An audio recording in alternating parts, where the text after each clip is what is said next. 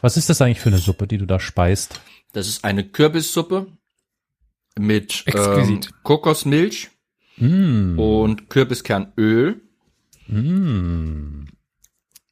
und ist sehr lecker. Auch wenn der Schnellkochtopf mich heute im Stich gelassen hat, weil der Gumminups kaputt gegangen ist, habe ich sie so fertig gekocht und sie ist sehr lecker. Und sie wärmt. Also apropos Klima, mein Körperklima steigt auch gerade. Das dann noch in Kombination mit dem Glühwein. Ich sag euch, das ist ein perfekter Novemberabend. So muss man Na, und erst die CO2-Gase, äh, Dingsbums hier, ne? Die Belastung da. Ich gase nee, noch wobei, nicht. Warum? Was? bei Kürbis geht's, bei Kürbis geht's. Hä? Kürbis, ja. Ist ja keine, ist ja keine Linsensuppe oder so. Ich würde übrigens, bevor wir heute dann mit der Folge starten, noch so zwei, drei Kleinigkeiten äh, teasern, ansagen, bekannt machen und so weiter, währenddem Flo noch äh, fröhlich sein Teller leer löffelt. ah, ich, jetzt habe ich auch Hunger. ähm, das ist jetzt auch für den Stream, aber hauptsächlich für die äh, für den Feed. Wir, Da sind wir jetzt schon live. wir sind Ja. die ganze Zeit schon live. Wir sind neu live, genau. Hallo Carol. Ström. Viele Grüße an den Ström. Das habe ich nicht gewusst. Wir planen, Aus Gott Wie wir- gebracht. was? Wir planen. Nix, nix. Wir planen. Bitte, nochmal. Das hatte ich ja schon in einer Folge im Stream erwähnt und wahrscheinlich wird die auch mittlerweile draußen sein. Das ist bei uns momentan so ein bisschen unklar, wann welche wie Folge erscheint. Wir sind, glaube ich, im Eröffnung, äh, im Veröffentlichungszeitraum bei der Folge 176 und bei der Aufnahme bei der 184 oder so. Einfach nur. Also da ist mittlerweile ganz schön ähm, ein Versatz dazwischen. Willkommen bei äh, Historia Universalis, wo wir wie ein Schiff eine Bugwelle von drei Metern vor uns herschieben. Genau. Ja, Aber da wird ja auch mal in Urlaub gehen können, nicht nur Olli, der in seiner Finca äh, in Florida ja sitzt. wirklich- Ich würde ja gerne Urlaub, aber Äh, jedenfalls äh, planen wir ja für den Januar. Ich nenne es immer den großen Preis vom Dach. Äh, ein, nochmal ein, eine Quiz machen, aber der große Preis vom Dach, das könnte man richtig schön gestalten. Man kauft so einen Dachziegel, vergoldet den und dann Ich habe auch gerade überlegt, was meint er jetzt denn? Ach, jetzt verstehe ich. der große Dach, Preis vom Dach einfach die goldene Schindel. Ja, Das, das hat Klang. es, es gibt schon einen Preis, den haben wir eigentlich schon ausgemacht, aber so. äh, wir können überlegen, ob wir da einen goldenen äh, Goldene Dachziegel. Schindel. Wenn du's Schind- bezahlst- die Schindel. Hä? Was kostet ein Dachziegel? Oh ja, im stimmt. Baustoffhandel. Naja, die Liefer Lieferketten, die sind gerade ein bisschen wackelig, deswegen sind die, Ja, glaube ich, aus teuer. Holz, aber. Was? Nee, nee, nee, nee, das betrifft nur nicht nur Holz, das betrifft alles. Alles. Ja, dann, klau- dann kaufe ich mir halt einen Klumpen Ton und forme wie die Nonne im Mittelalter einen auf einem Schenkel. Was soll's? Vielleicht erzähle ich aber erstmal, um was es geht. ja. Also, ihr kennt sicherlich alle Ralf Grabuschnik von Déjà-vu Geschichte Podcast. Wer ist das denn? Warte mal. Ähm, ach so, der. Ja, natürlich. Mir sagt er noch was. Ich habe eine ganz enge persönliche Beziehung, intim natürlich mit ihm, weil das war meine Einführung hier. Die Folge mit ihm und den Diktatoren. Als ich ihm das erzählt habe, hat ihn das sehr berührt übrigens. Ja. Ähm, Ich jedenfalls, soll nochmal abwarten, bis ich ihm begegne, dann berühre ich ihn auch nochmal. Das ist sehr falsch. äh, mittlerweile dürfte die ja zumindest im Feed rausgekommen sein. Im Stream ist sie noch nicht veröffentlicht. Wir haben nämlich eine Plauderstunde mit ihm aufgenommen. Wie heißt ich? Mit ihm und Günther. Äh, wo wir über Podcast und so weiter ge gesprochen haben, weil ich war in Wien und die beiden wohnen ja in Wien, also haben wir uns mal zusammengesetzt, als das noch ging in Wien. Wien, Wien. Und haben dann besprochen, dass es nochmal Zeit wird für ein großes Quiz der Geschichtspodcasts. Wer, wer, ja, genau. Wer sich noch daran erinnert, wer ein Zuhörer der nicht ganz ersten, aber der zweiten Stunde ist, weiß, dass wir damals an dem von Ralf organisierten Quiz mitgemacht haben und nur durch die Balkanverschwörung am Sieg vorbeigeschraubt sind. Ja, ich glaube, wir müssen da auch nochmal einen Hashtag ins Leben rufen. Hashtag Balkanverschwörung, Leute. Wenn ihr über diesen anderen Podcast schreibt, immer den Hashtag Balkanverschwörung dahinter schreiben. Das ist ganz wichtig. Ja. Angesichts der derzeitigen Corona-Lage in Kroatien, glaube ich, hat das eine andere Konnotation Okay, heutzutage. ja, okay, ja. Äh, jedenfalls, jedenfalls ähm, werden dann dieses Mal Ralf und ich zusammen nochmal ein Quiz organisieren der deutschsprachigen Länder, deswegen auch Dach, also wie ist das immer noch Deutschland, Österreich und äh, woher kommt eigentlich das, ich, Schweiz für Konföderatio Helvetia, du Amateur. Okay, jedenfalls ist ja immer dieses Dach, diese Bezeichnung für die deutschsprachigen Länder, deswegen der große Preis vom Dach. Und dann werden wir dort in verschiedenen Runden antreten. Von uns wird zumindestens Flo antreten, der hat sich schon bereit erklärt. Die anderen wissen es noch nicht. Aber was es auch geben wird, ist, Australien und Schweiz. ja, Sorry. Im Chat wurde gerade geschrieben, also Dach deswegen Deutschland, Australien und die Schweiz. Ja. Je jedenfalls ähm, gibt es auch Wildcards. Also jeder Podcast, ob es wirklich jeder, das wissen wir noch nicht, aber zumindest Historia Universalis und der Déjà-vu-Geschichte-Podcast dürfen Wildcards ins Rennen schmeißen. Also ZuhörerInnen, die mitmachen wollen. Einen Zuhörer. Ich bin aber dafür, dass wir, da das ein deutscher Podcast-Contest ist, dass wir die dann bitte schön Wildkarten nennen, weil äh, Deutschsprachiger Podcast. Ich glaube, Ja, trotzdem, also gerade. Ralf als Österreicher, Und das sind so die Wildkarten. na. Weißt du? er ist Kärntner. Ja, warte mal kurz, so. Ralf ist doch kein Österreicher. Ralf ist Ist er Österreicher. nicht- ist- Ich dachte, er ist Münchner. Nee, der war nur im Exil. Mm. Tolles Exil, ey. Nach München. Nein, okay. Das können wir mal. Das Bier dort Gut. ist nicht schlecht. ja, aber Wien ist besser. Ja? Was Ja, Bier angeht, weiß ich nicht. Egal. Ähm, jedenfalls, wie gesagt, wenn ihr wollt, könnt ihr euch dort bewerben, mal uns wie eine Nachricht schreiben, so, ey, ich will gerne mitmachen.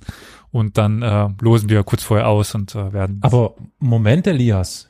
Wie kann man dir denn schreiben? Das kann man zum Beispiel per Mail bei auf podcast.historia-universales.fm, bei Twitter und at Geschichtspot, bei äh, Instagram wahrscheinlich auch, nur da weiß ich das Handle nicht. Das müsste jetzt der Olli in den Chat schreiben, wenn er noch zuschaut. Ähm, äh, was haben wir noch? Äh, auf der Webseite kommentieren funktioniert auch auf jeden Fall. Ihr könnt auch einen Piloten engagieren, der über Saarbrücken eine Nachricht für Elias an den Himmel schreibt. Ihr müsst euch nur einen unbewölkten Tag aussuchen. Und am besten einen Tag, wo ich vor der Tür bin. Ja, oder mehrere. Ihr könnt auch einen Piloten engagieren, der direkt bei Elias aufs Dachfenster was schmeißt oder sowas geht auch. Äh, Brief schreiben, keine Ahnung. Jedenfalls irgendwie äh, mitteilen, dass ihr mitmachen wollt und dann, ja, werden wir uns am Schluss dann per Losverfahren eine, einen geeigneten KandidatInnen aussuchen. Das äh, zuerst einmal. Zweitens, das wissen die beiden anderen noch gar nicht. Die wissen noch nicht, warum ich das fragen werde. Aber wir kommen ja, Ed Geschichtspodcast ist übrigens der Instagram, das Instagram-Handle. Danke, Olli. Mm, danke, Olli. Greets to Florida. Bitch. Ich wollte gerade sagen. Fuck Wir- you. Wir nähern uns ja in Riesenschritten der Folge 200. Und im Rahmen dessen wird es etwas geben. Und dafür würde ich euch bitten, wenn ihr Zeit, Lust habt oder so, irgendwie das uns zukommen zu lassen. Das sind nämlich eure Lieblingsfolgen, beziehungsweise eure Lieblings-Thumbnails, Bilder für die Folgen. Je nachdem, wie ihr wollt. Also einfach mal so uns schreiben, jetzt äh, unter den unter den aktuellen Kommentar äh, Folgen nach dem Motto äh, meine Lieblingsfolge ist oder mein Lieblingsbild ist von der Folge einfach so, dass wir so ein paar der Lieblingsepisoden uns mal da zusammensuchen. Warum werdet ihr dann hoffentlich sehen? Nur sehen oder auch hören? Ja, es geht schon um sehen, Ah ja. aber genug geteasert, würde ich sagen. Fangen wir an. Klar. Ja. Ich habe noch eine halbe Tasse Glühwein. Ja, dann rein.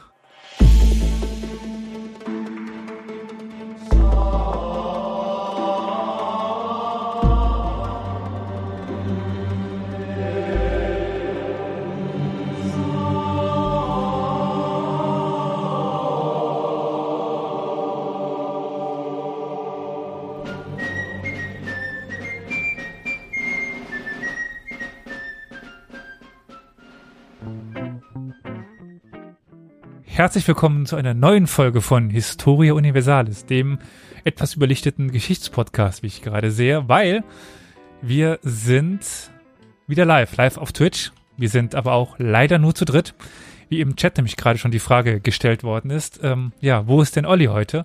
Olli ist im Urlaub Ja. Ja. Wo ist er denn? Hm? Wo ist er denn? Hm? und äh, Victoria ist uns verloren gegangen. Das heißt, wir sind heute noch zu dritt. Ihr durftet die beiden engelsgleichen Stimmen heute schon hören. Da ist nämlich einerseits der stets gut gelaunte, in Sachsen lebende, was in keinerlei äh, Kohärenz stehende Carol in Dresden. Hallo Carol. Ja, guten Tag. Moin, moin. Und wir haben den immer gut genährten, äh, stets äh, mit Flüssigkeit versorgten Flo in Saarbrücken. Hi Flo. Hi, hat der mich, Carol, hat er mich gerade einen fetten Suffkopf genannt? Äh, was? Ich habe nicht zugehört. Und dann haben wir natürlich noch den Elias. Die Stimme habt ihr die ganze Zeit jetzt gehört, der um keine Moderationskurve verlegen ist und wieder einen Top-Job macht heute. Äh, danke, danke. Gut. Äh, ihr durftet ja wahrscheinlich gerade schon meine äh, langen Monologe davor hören, deswegen würde ich jetzt direkt Einen noch längeren Monolog nachlegen. im noch längeren Monolog nachlegen. Wir beschäftigen uns heute, wie ich auf äh, Twitter und im Discord äh, schon geteasert habe, mit Klima.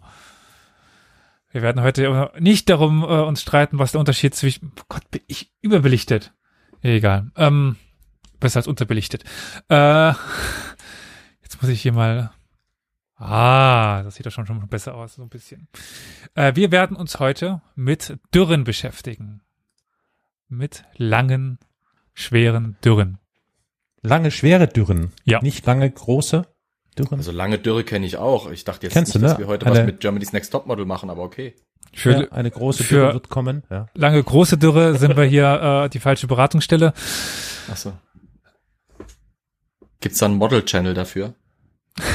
genau, bestimmt. Diese Dürren sind ja schon mehrfach als Faktor identifiziert worden, der zum Niedergang von, ja sagen wir mal, Gemeinwesen und Zivilisationen beitrugen. Also der Faktor Klimawandel als Faktor für Verfall von Reichen, der ist ja jetzt nicht neu. Es gibt ganz berühmt zum Beispiel die Khmerstadt Angkor oder Angkor Wat, die ja wahrscheinlich dann niedergegangen ist wegen äh, Klimawandel. Angkor Wat? Wat? Angkor Wat, Wat? Kennst du Angkor Wat? Flow. High five. Entschuldigung. Scheiße, Wir sind ein bisschen kasperlich heute. Heute geht's um Angkor. Was? Den Witz hat mit Sicherheit noch niemand gemacht vor uns. Nee. Genau. Ihr kennt die Stadt, oder? Angkor Wat. Nee. Ich kenne nur die Plattform von Spotify, Anchor. Das ist Erzähl mal was kurz. Im heutigen, es müsste Kambodscha sein, oder ist es noch Ja. Teil Kam Kambodscha? Ist das eine sehr alte, ja, Tempel-Palaststadt, die dem, die die Hauptstadt des alten Khmerreiches war. Ist sehr berühmt, Weltkulturerbe und so weiter. Ist wirklich schön, dort äh, hinzugehen. Eine Riesenstadt, äh, die aber eben irgendwann verlassen worden ist. Wahrscheinlich wegen Klima. Bei Humankind Ah, ist die ziemlich overpowered, wenn man, wenn man eine religiöse äh, Nation spielt. Weil die generiert nämlich Nahrung pro Glaub, äh, Glaube, aber egal. Angkor. Angkor. Ich habe die ganze Zeit immer Angkor Angkor, Ja. verstanden. Mit G vorne noch. Also mit, nicht, nicht, ja. Ja. Gangkor. Okay, nee, das war, ja, nee, das, hieß das Viech aus Star Wars? Aber Angkor Wat ist halt wunderschön, weil es war halt diese, äh, im Prinzip ja so eine Art Venedig äh, Hm. mäßig angelegt mit Kanälen und mit mit äh, sehr symmetrisch angelegten Sichtachsen etc. mit diesen gewaltigen Tempelanlagen, die noch heute, obwohl sie jetzt schon Jahrhunderte am Verfallen sind, immer noch so riesengroß werden und mitten im Ja, Dschungel. ja, ne? na klar, Heute. das kenne ich. Ja, das, also wenn ich mir jetzt hier die Bilder anschaue, na klar, dann ist mir das sofort klar, worum es geht. Wart ihr da schon mal? Nein, nee, ne? Nee, wir sind keine Hipster. Ja, gut, hm, ja, Man könnte auch sagen, wir haben kein Geld. so kann man es auch nennen. Wie gesagt, wir sind keine Hipster. Aber an dieser Stelle noch ein großes Dankeschön an Lehrmeister Yoda, der uns auch jetzt im dritten Monat in Folge abonniert hat. Vielen, Ah, vielen Dank. Merci, merci. Sehr schön, wir das finden. Das äh, finanziert gerade Ollis Urlaub in Florida. genau. Der ist bestimmt mit dem Geld abgehauen. Ich stell mir das gerade vor, wie Olli mit 30 Euro in Florida ankommt, Sonnenbrille auf, sechs 5-Euro-Scheine vor sich her will und denkt, jetzt geht's in den Club. Ja. Es gibt zum Beispiel aber noch die alten äh, Pueblo-Indianer zum Beispiel, die, äh, wo es die Ursache wahrscheinlich Klimawandel ist, dass sie eben nicht mehr dieses große Reich zusammenhalten konnten. Oder die Maya. Aber um die soll es halt gar nicht gehen. Das wäre ja für Flo äh, zu schön. Es gibt nämlich auch Fälle von Hirtengesellschaften bzw. Nomadengesellschaften, wo Dürre als Ursache für Migration, Invasionen, Eroberungen, interne Kriege oder andere Formen von politischer Instabilität angesehen werden. Und da kommen wir dann zu dem Thema von heute, nämlich dem Herzogtum Sachsen-Lauenburg. genau. Äh, Schaumberg-Lippe. Oder Schaumburg-Lippe. Ich Genau. versuche immer noch die Kurve zu kriegen den scheiß Steppenvölkern. Und die, solche Schlussfolgerungen auf diese Art und Weise von Reichen sind in der Regel begrenzt nur möglich. Da es meistens noch an hochauflösenden Paleo-Klimadaten fehlen in dieser Gegend. Also die Tundra-Steppe ist gut erschlossen, also die, die Tundra in, in Russland oder ähm, Europa zum Beispiel, aber die Steppen sind, was paläoklimatische Daten angeht, noch sehr schlecht erschlossen. Erschlossen, ja. Mhm. Aber ich würde sagen, zumindest die Thematik passt deutlich besser auf mich als Angkor Wat, Pueblo Mhm. oder Maya. Mhm. Stimmt. Und historische Analysen dieser Ereignisse stehen auch oft im der Widerspruch zu vereinfachten Ursache-Wirkungsmodelle, die auf Dekonstrukt, äh, die auf diesen ja dekonstruktiven Korrelationen beruhen. Also dann passiert das, dann passiert das, dann passiert das. Das ist oft dann zu einfach, um darauf Klimadaten anzuwenden, weil dann heißt ja vielleicht und doch nicht und ja und nein. Und auch Theorien, die auf Push- und Pull-Faktoren basieren, um die Bewegung von Eroberungen oder Wanderungen ähm, zu erklären, sind ähm, reduktionistisch normalerweise. Also dieses typische Beispiel ähm, bei der Völkerwanderung in der Antike. Ja, es gibt die Push-Faktoren und die Pull-Faktoren. Das war so, die hatten dort Krieg, die hatten dort Armut und das Rö- Römische Reich war irgendwie anziehend und so weiter. Ja, schön und gut, aber so ganz einfach ist es dann eben meistens doch nicht, weil das ist ja was, was man, denke ich, auf die gesamte Geschichte beziehen kann. Ganz so einfach ist es eben nicht. Es hat eben ganz viele Faktoren. Und wo wurde da Pulled Pork erfunden? Okay. Äh, jedenfalls gibt es aber in jüngster Zeit diese paläoklimatischen Daten für die Steppe. Die werden jetzt in den letzten Jahren gemacht. Und das erweitert unser Wissen um, naja, ganz viel, weil gleichzeitig dieser Raum, diese eurasischen Steppen, Quellentechnik, technisch oft sehr schlecht erschlossen sind. Wir wissen sehr wenig aus den Quellen über diese Gegenden. Und deswegen können wir uns auch ganz wenig erklären, warum es denn jetzt so ist. Und da können jetzt Klimadaten eben eine Erklärungsmöglichkeit bieten. Das ist ganz wichtig für die Folge heute. Heute ist viel Spekulatius. Also es könnte sein, dass diese, dass das diese Auswirkungen hat. Aber nur weil das Klima so ist, heißt es noch lange nicht, dass es so sein muss. Es spricht viel dafür, aber wir, wir können eben keine Belege dafür endgültig liefern. Diese scheiß Klimaskeptiker. Es gibt Klimawandel. Krass, oder? Ach, das stimmt doch gar nicht. Trump hat gesagt, das stimmt nicht und warum sollte der lügen? Hm. Seit dem ja, späten ersten Jahrtausend vor Christus und bis in die frühe Neuzeit entstehen in diesen innereurasischen Steppen ja mehrere Nomadenreiche. Ich meine, die bekanntesten sind die Mongolen. Es gibt aber auch von den äh, Steppen kommend die Seldschuken, die wir ja auch letzten Stream hatten. Holländer. Wer kennt sie nicht? Die Holländer, die Xiongnu beziehungsweise Hunnen zum Beispiel.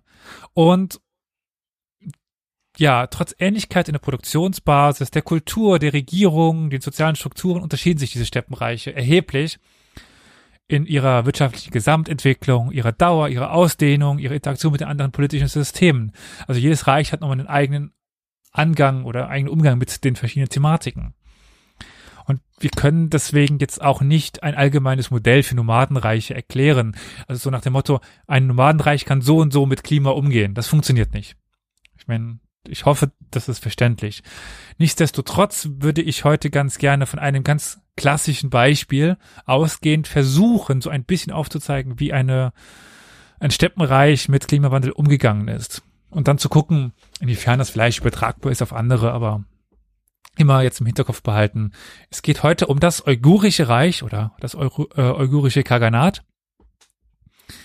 Und man kann es nicht alles eins zu eins zum Beispiel auf die sehr ähnlichen Köktürken zum Beispiel übertragen. Und ja, Flo hört jetzt zum zweiten Mal in zwei Wochen Köktürk und muss schon wieder schmunzeln. Ja. Mein Glühwein ist alle, ich habe ein Problem. Also red du ruhig weiter, ich höre es über die Kopfhörer, die sind laut genug, aber ich bin mal kurz weg. Okay, Also so. Mach nur. klack, klack. Wir hören, wenn du dich mutest. Aus eben dieses Uigurische Reich weist besondere Merkmale auf, die in der Verbindung mit den für die Zeit sehr guten Paläoklima äh, paläoklimatischen Daten eben den idealen Fall darstellt, um die Beziehungen zwischen schweren klimatischen äh, Wandlungen und ja eben einer Entwicklung eines nomadischen Gemeinwesens zu untersuchen. Also wie wie hängt denn der Zusammenbruch des Reiches damit zusammen, dass das Klima sich änderte? Carol, Hm. gibt es denn ein Beispiel, was dir einfällt von Klimawandel in der Geschichte, wo sich das irgendwie auswirkte?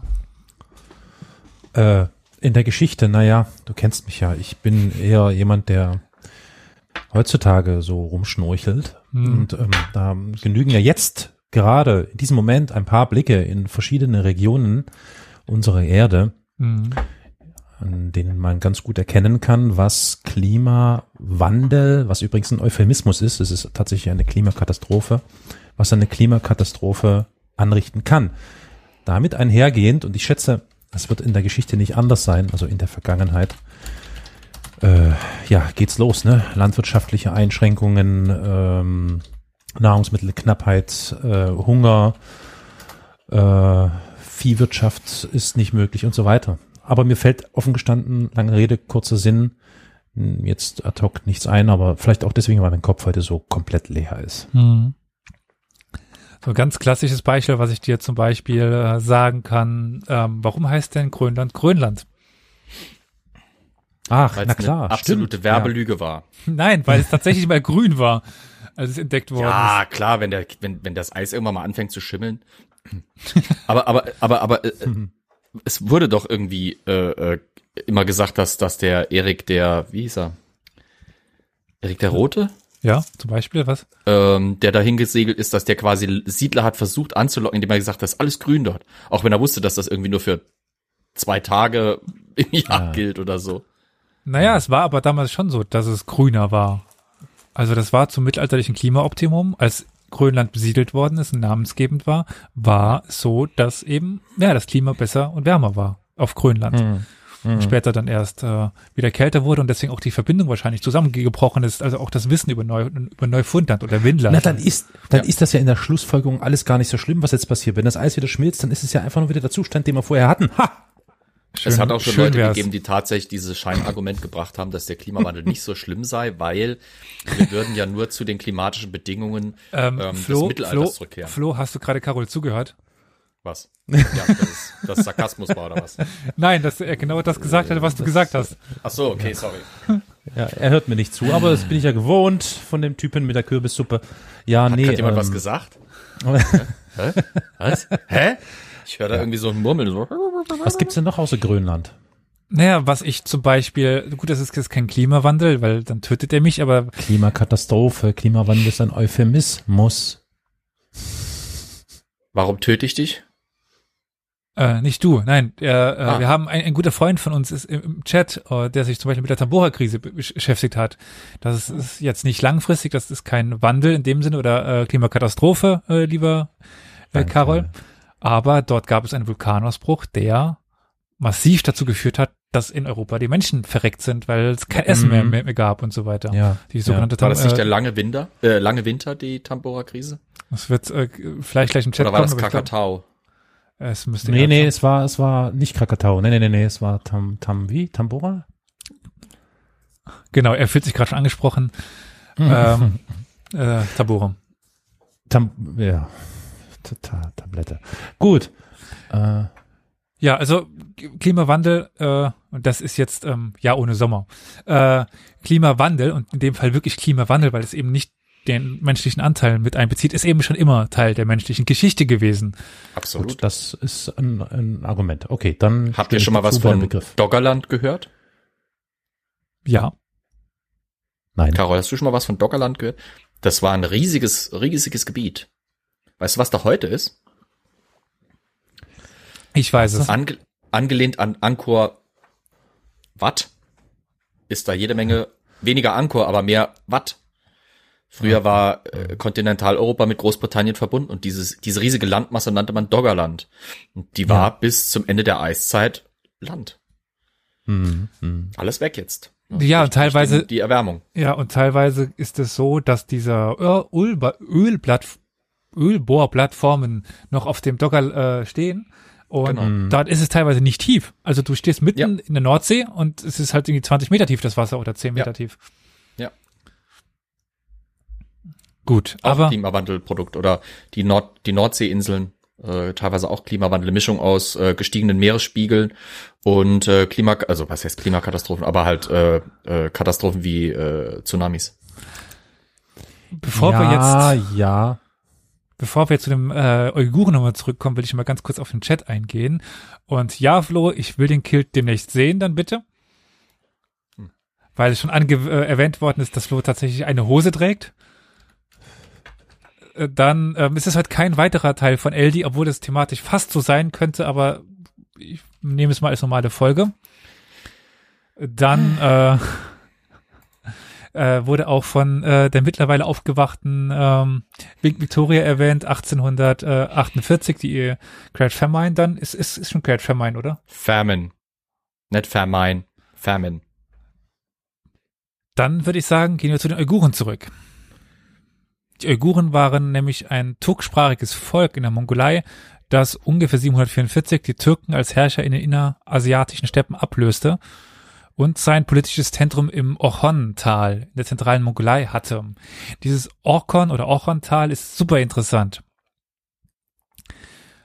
weil das das Zentrum von so vielen Reichen ist. Also im Orkhon-Tal liegt die Hauptstadt der Uiguren, die Hauptstadt der Mongolen. Karakorum liegt im Orkhon-Tal. Mhm. Ähm, warum genau, super schwer zu beantworten, weil eigentlich das sehr schwer zu versorgen war. Also äh, Karakorum wurde, das kommt gleich noch, äh, täglich mit 300 Wagenladungen versorgt. Täglich. Also Ja gut, was wächst denn da? Ist da ist da irgendwie Landwirtschaft außer Das ist eben Steppe. der Viehzucht drumherum? Nix, ne? Ja. das ist absolute Steppe. Hm. Mehrere der Merkmale dieses äh, Reiches waren äh, einzigartig und manche eben Teile von ganz typisch für innerasiatische Reiche. Und die Gründe für die verschiedenen Ereignisse, die Zusammen die zum Zusammenbruch dieses Reiches führten, sind aber unklar. Also wir können die Geschichte einigermaßen rekonstruieren, auch die Ausbreitung so ein bisschen, aber warum es wirklich zusammengebrochen ist, ist schwer zu sagen. Und angesichts des Mangels an historischen Quellen reicht die historische Analyse alleine nicht aus, um die Dynamik, die während dieses ja, Bestehens des Reiches stattfand, vollständig zu erfassen. Weil es eben ganz wenig Quellen tatsächlich einfach gibt. Ihr Reich umfasste Teile Zentralasiens, Südsibiriens, das Altai und das Tian Shan Gebirge sowie die gesamte Mongolei. Ich habe jetzt hier im Stream zumindestens auch eine Karte. Das ist eine nomadische Gesellschaft, also das ist alles gar nicht so einfach zu sagen, weil die sowas wie Grenzen natürlich nicht kennen. Aber so ungefähr war der Radius, die, der beherrscht worden ist. Da sieht man auch wieder, dass historische Geografie ein Arschloch ist, weil die, West die westlichen Turken oder Türken oder Turks sitzen einfach irgendwo in Mittelasien. Ja gut, die Türken kommen ja eigentlich vom Altai-Gebirge Ich weiß trotzdem. und nicht aus der Türkei. Die Türkei ist ja Trotzdem. Ist, ja, egal. Ihr äh, im Kampf um die Vorherrschaft über die Handelswege, weil das war das Wichtigste, um die Produktionszentren, mit dem die Mittel geschafft worden sind, damit sie handeln konnten, ähm, und eben diese eurasischen Regionen zwischen China und dem Mittelmeerraum, die das Ganze miteinander verbanden, eben da in dem Kampf darum wurden sie bald zur Großmacht an der Seidenstraße. Also sie kontrollierten die Seidenstraße. Und da waren dann auch der Schlüssel zum internationalen Handel, zur Verbreitung der Religionen in ganz Eurasien und ja die politischen Beziehungen zwischen China, Tibet und den zentralasiatischen Mächten und teilweise eben ja bis zu den Byzantinern. Ihre Herrschaft fand aber im Jahr 840 ein schnelles Ende. Zu den bisherigen Erklärungen für ihren Niedergang gehören das Zusammenwirken von inneren politischen Kämpfen, wetterbedingten Wirtschaftskrisen und ausländischen Invasionen. Das ist so dieses Potpourri an möglichen Erklärungen. Die Schwächung und der Untergang des Reichs erfolgte jedoch nach einer langen Phase friedlicher und produktiver Beziehungen zu China und anderen Nachbarn. Obwohl die unmittelbare Ursache für die endgültige und tödliche Krise bekannt sind, das ist eben als diese letzte Krise, das ist eine innenpolitische Krise. bleiben die tieferen Gründe, die sie beschleunigte oder begünstigte, unklar. Also warum genau es jetzt dann dazu kam, das ist eine schwere Frage. Flo, erkläre dich. Nein. Nein. Ich suche im Hintergrund tatsächlich gerade Kills. Und laut Amazon ist ein aus drei Lederläppchen taktisch und strategisch günstig platziert und einem Gummizug, der um die Hüfte reicht. Das ist ein Kilt. Ein Herren Scottish Kilt Combat mit Nietenknöpfe Mittelalter Taten. Es ist Ja, wenn du einfach den, wenn du den bei 3D Wish, wenn du den bei Wish bestellst, dann, ja. Und das ist Amazon, geilerweise, weißt du. Weißt du, was mich jetzt das wieder erinnert? Das ist im, das ist die Verkörperung vom schwedischen Batman. Weil, weißt du, weißt du, wie nämlich Batman auf Schwedisch heißt? Lederlappen. das ist Lederlappen. Da, da, da, da. Ich sag's, oh je. Naja. Okay, hast, weiter hast, im Text. Hast du den äh, Link für, für uns, damit wir äh, den in den Chat posten können? Unbedingt, bitte, ja. Komm, du hast den da schon längst im Bookmarks, mein Freund. Ich habe schon zwei bestellt. Dankeschön. Ja. Gut. Die paläoklimatischen Daten zeigen, dass das Zentrum des Reiches einer Dürre ausgesetzt war, deren Dauer, also wie lange diese Dürre dauerte, die letzten 1700 Jahre nur einmal überschritten wurde. Also es gibt in den letzten 1700 Jahren nur eine Periode, wo es noch länger trocken war. Und es wird daher angenommen, dass diese Dürre die Umwelt, die Umwelt erschöpfte und folglich auch die Produktionskapazität der lokalen Wirtschaft weiter reduzierte. Ist ja jetzt nicht so, als wäre in den Steppen die Produktionskapazität schon groß, die ist ja schon gering, aber sie wird eben noch geringer. In den wenigen schriftlichen Quellen, die entweder von den Chinesen oder auch den Uiguren stammen, weil die Ui- Uiguren haben geschrieben, das ist ähm, ganz überraschend, das, was wir heute als mongolische Schrift kennen, was immer noch in der Mongolei benutzt wird, dieses auch von oben nach unten gesch geschriebene, was aussieht wie so eine Mischung zwischen Chinesisch und Arabisch, würde ich mal so sagen, das ist eigentlich basierend auf, der, auf dem uigurischen Alphabet. Ähm, jedenfalls in denen, in, den, in diesen schriftlichen Quellen, ist kein, ja, keines der Phänomene verzeichnet, die üblicherweise mit Klimawandel in Verbindung steht. Also zum Beispiel ein drastischer Anstieg der Tiersterblichkeit, Entvölkerung, Migration oder aggressiver militärischer Druck. Also das ist nicht in den Quellen belegt. Warum schreiben sie nicht davon? Obwohl die Klimadaten ja sagen, es war, es war eben sehr trocken. Wie ich aber schon sagte, ähm, standen bisher nur wenige paläoklimatische Aufzeichnungen mit ausreichender Auflösung, kann man sagen, also quasi genau für die Jahre, für eine historische Analyse zur Verfügung, um eben den klimatischen Kontext der zentralasiatischen Nomaden zu untersuchen. Es gab bisher auch eigentlich keine Studien, die sich mit der Fähigkeit von Nomadenvölkern befasst hat, Strategien zu entwickeln, wie sie sich der Folge von klimatischen Ab- oder Aufschwüngen anpassen konnten, um dann ihre Stabilität eben zu behalten. Es passiert erst in den letzten Jahren und eine von diesen Studien möchte ich heute vorstellen. Eben der Name Nicola Di Cosmo ist da zu nennen, der in letzter Zeit da sehr viel macht. Und eben geht es heute um die Zentralmongolei und einer 68-jährigen Dürre, also 783 bis 850. Das umfasst die komplette Hälfte, zweite Hälfte des Uigurischen Reiches. Also die Hälfte der Existenz dieses Reiches auf eine Dürre umfasst. Mhm. Und um was es sich bei dem Uigurenreich handelt, kann ich dann äh, am Schluss nochmal erzählen, so ein bisschen den historischen Hintergrund. Oder kanntet ihr das Uigurische Reich, das Uigurische Ka äh, Kaganat schon? Bestimmt irgendwann mal gehört davon, aber jetzt direkt, dass ich so dachte, ah, ja, die. Ja, Ich habe mich vor einiger Zeit damit mal ein bisschen auseinandergesetzt mit der Geschichte der Uiguren in Zusammenhang mit der ja nicht enden wollenden Berichterstattung über die schlimme Situation der Uiguren in China aktuell. Mhm. Daher mm, ist mir das nicht ganz fremd. Aber natürlich wird das nicht so detailliert sein, wie du es jetzt wiedergibst. also um die Geschichte der Uiguren wird es heute auch nur um Rande gehen, einfach um noch ein bisschen historische Ja, Informationen bekommen, aber Mhm. ja. Erstmal ganz allgemein, was, also wie bestimmen wir überhaupt Klima in der Vergangenheit? Also wie kommen wir zu äh, Klimadaten? Viele Möglichkeiten. Bodenproben mit äh, Pollenanalysen, Genau. arktisches Eis, Quellen, wenn sie da sind, Schriftquellen, Ho äh, Ja. Jahresringe aus Gehölz. Dendrochronologie, Druck, danke, genau. Äh, Eisbohrkerne, genau. Peradan. ja, ja, Ja, ja, das, wie gesagt, bei, bei, bei der äh, Steppe, beziehungsweise gerade bei der in, in Sibirien geht's auch mit dem, mit dem, äh, äh, mit dem Permafrost. ja. Da kann man, glaube ich, auch Ja, Sachen rausziehen. ja. Ich glaube, das war's erstmal, ne?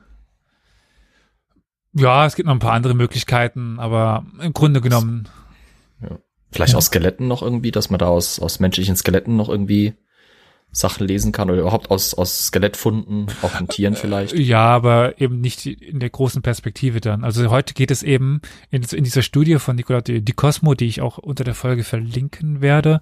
Mhm. Ich kann mal gerade gucken, ob ich den, aber die ist halt nicht öffentlich zugreifbar, da bringt es auch wenig, wenn ich die äh, Ja. Hm.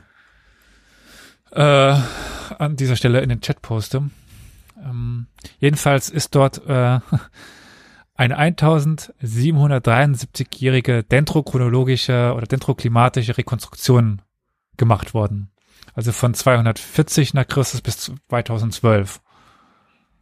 Dieser Zeitraum ist dendrochronologisch äh, rekonstruiert worden Mhm. auf Feuchtigkeitsschwankungen. Das basiert vor allen Dingen auf Bohrkerne ähm, und eben den Dendrochronologie der Querschnitte der sibirischen Kiefer, Pinius sibirica, Mhm. und ähm, aus Holozäner Lava. Das ist das, was Mhm. Victoria gerade im Chat geschrieben hat, ne? Genau. Dass man quasi in den Gasblasen von Vulkangestein ja, eben die Gase messen kann zum Ja. Teil noch. Da haben wir nämlich bei Urgat, also ähm, das wird abgekürzt mit ULP dann, also Urgat in der, im Norden der zentralen Mongolei haben wir noch einen äh, Vulkan dort. Klingt klingonisch. Und an dieser Stelle Urgat. An dieser Stelle würde ich ganz gerne kurz abbiegen so, und ein komplett anderes Thema, unabhängig davon, in den Sprung in die Neuzeit machen. Weil, ähm, wir bleiben zumindest in der Mongolei, weil ich bin äh, bei meiner Suche nach dem Ort Urgat auf etwas gestoßen, was nicht genug hergegeben hat für eine eigene Folge. Aber ich würde super gern mal äh, unterbringen. Sind sie Klingonen? Nein. Mist. Ich bin nämlich bei meiner Recherche auf, aus irgendwelchen Gründen, Google sei Dank oder auch nicht, auf das Gefängnis von Ukra gestoßen. Kra. Ukra, beziehungsweise eigentlich genau Örgö, ist der alte Name der mongolischen Hauptstadt Ulaanbaatar. Beziehungsweise eigentlich Ulaanbaatar. Äh, Bator sagen wir, weil wir den Russen nicht zuhören, sondern einfach nur abschreiben, äh, weil es im Russischen schreiben die O, sagen aber A, weil es sogenannte Reduktionsstufen gibt. Das ist aber eine ganz andere Geschichte, also eigentlich Ulaanbaatar und nicht Ulaanbaatar. Jedenfalls, äh, von diesem Gefängnis in Ukra berichtet uns Anfang des 20. Jahrhunderts der amerikanische Reisende Roy Chapman Andrews. Roy Chapman Andrews ist wahrscheinlich oder angeblich die Vorlage für Indiana Jones. Äh, er ist mehrfach zur Tode, für tot er erklärt worden und hat fast jeden Ort dieser Welt gesehen, war aber vor allen Dingen in der Mongolei und China unterwegs. Die, der Chapman ist ja auch nicht unsere Geschichte. Deswegen zurück zu dem Gefängnis, das es heute so nicht mehr gibt.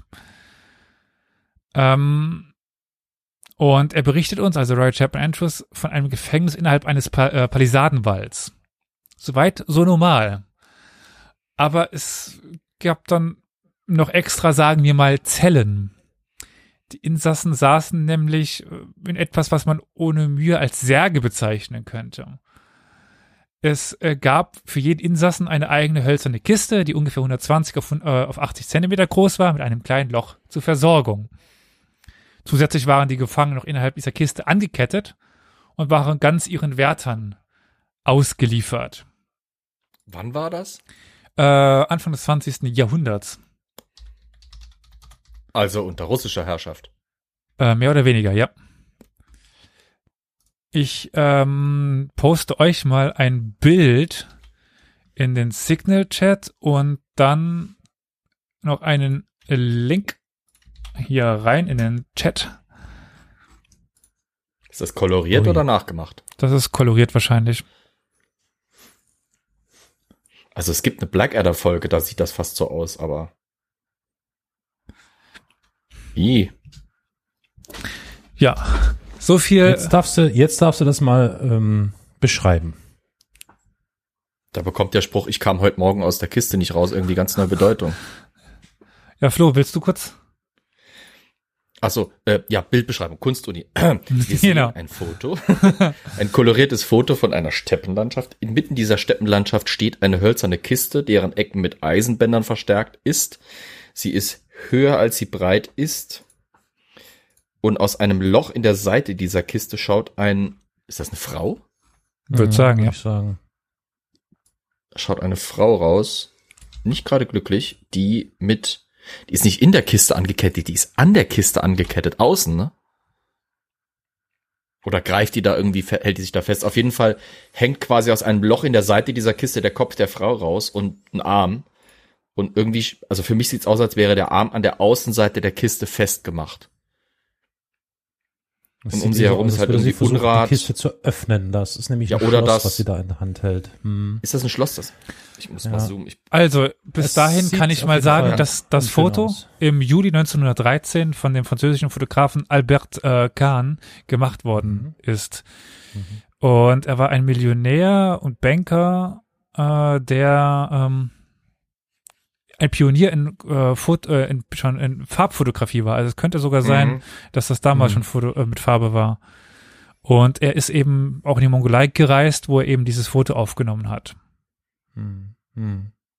Ja, es ist auf jeden Fall eine äh, üble Art der Folter. ja, Also, wow, alter Schwede. das ist derb. Man muss noch dazu sagen, dass um die Kiste drumherum sieht man noch zwei Näpfe drapiert, in dem wahrscheinlich irgendwie hin und wieder mal Flüssigkeit oder etwas zu essen gereicht wird. Und ich habe den Eindruck, am äh, äußeren rechten Rand der Kiste sieht es so aus, als wäre da etwas ausgelaufen aus der Kiste. Ähm, also kurz Unrat. Unrat, ja. Ich möchte Also übrigens es, äh, ja. äh, hinweisen, dass das im Chat von Fabi gerade geschriebene, er muss in die Kiste etwas Unangebrachtes sehen. naja, okay. Ähm, wir wünschen eine gute Nacht. Mein lieber Und eine Mann, bessere also Kiste. Ist, und eine bessere Kiste, das ist auf jeden Fall, also. Und da hängt ja auch noch eine Kette hinten. ne? Also ich schätze mal, dass das noch eine Kette ist, falls sie mal Freigang hat. Mit riesigen Gliedern. Also, wow, das ist schon, das ist Mhm. derb. Das Ich war derb. auch etwas überrascht, als ich das gefunden habe. Äh, Und dementsprechend die standen dann auch so wie hier einfach in der Pampa auf gut Deutsch. teilweise ja. Also das ist super schwer, da Quellen zu finden. Es gibt eben diesen Zeitungsbericht von dem, äh, äh, wie hieß er, Andrew Andrews, äh, Roy Chapman Andrews und diese Fotografie. Die bei der Fotografie sieht man jetzt keine Palisadenwelle und so. Da steht es Ja, einfach ja. nur in der Steppe rum. Also Wozu Palisaden? Wo will sie hinlaufen?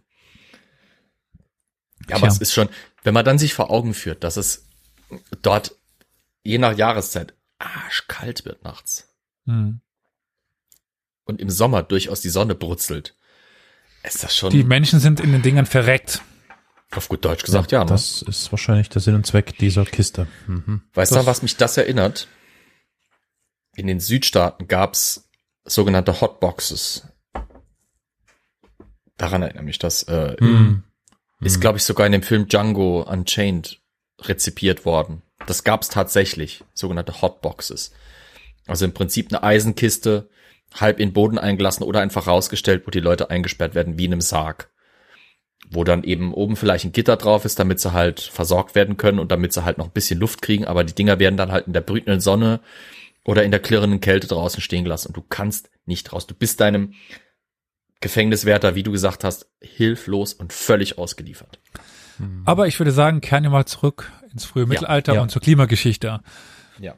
Die angesprochenen Proben wurden von ja damals lebenden, mittlerweile abgestorbenen Bäumen aus dünnen oder ähm, ja fehlendem Boden ge- gesammelt, die von dunklem Basalt umgeben sind. Fehlend, weil sie äh, um eine äh, um es sich in eine Vulkanregion handelt, also direkt auf Vulkanstein gewachsene Bäume. Das kann teilweise funktionieren.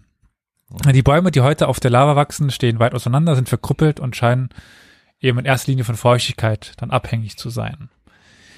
Ähm, dann noch etwas so ein bisschen allgemein, so die Gesamtringbreite wurde mit einer Genauigkeit von plus minus 0,001 äh, Millimeter gemessen und die äh, Proben nach Standardverfahren kreuzweise datiert. Das sagt vielleicht Leuten etwas jetzt, die sich damit auskennen, aber der Rest kann es direkt wieder vergessen. Wie auch, dass niederfrequenten Informationen, äh, um die zu erhalten, ähm, ohne altersbedingte Abweichung im Wachstum zu berücksichtigen, ist nicht mit, äh, also die nicht mit dem Klima zusammenhängen. Also es gibt ähm, auch, äh, weil der Baum älter wird, wächst er nicht mehr so so gut oder weil er jung ist, wächst er mehr und so, so weiter, wurden ähm, die konservative Techniken im Programm Arstan verwendet, also in dieser Studie, um die es heute gehen wird, um die rohen Ringbreite-Serien zu entzerren und so zu standardisieren. So, was das jetzt alles genau ist, dazu halt können wir eine eigene Folge machen.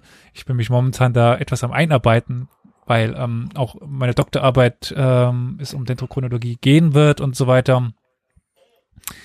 Äh, ich könnte auch noch sagen, dass zwei Proben äh, mit ungewöhnlichen Wachstumstrends mit der äh, Friedman Super Smoother äh, Alpha 9 standardisiert worden sind. Aber wie gesagt, dazu wird noch eine eigene Folge wahrscheinlich. Der Super Smoother. Das, das klingt Der Friedman Super Smoother. Friedman Super Smoother. Das ist, klingt nach was, was man beim Teleshopping kaufen kann. Auch Probleme mit heftiger Hornhaut? Der Friedman Super Smoother. Löst das. Sorry.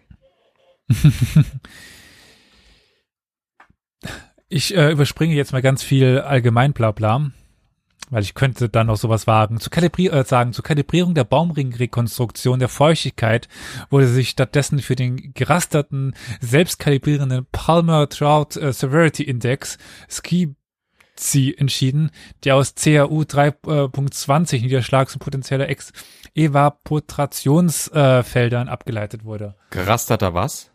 genau. Ist mit, ist mit Sicherheit in der University of Kingston auf Jamaika entwickelt worden. Hm. Äh, jedenfalls äh, wichtig ist nur, dass man eben auf die Feuchtigkeit der jeweiligen Jahren schließen kann. Das ist das, mhm. um was es eigentlich geht. Es gibt dann auch noch ähm, ja im 100 Kilometer von Ukrat entfernten äh, Gebiet ähm, das ist um die uigurische Hauptstadt Karabalgusun. Auch dort kann man dann nochmal Hochrechnungen machen.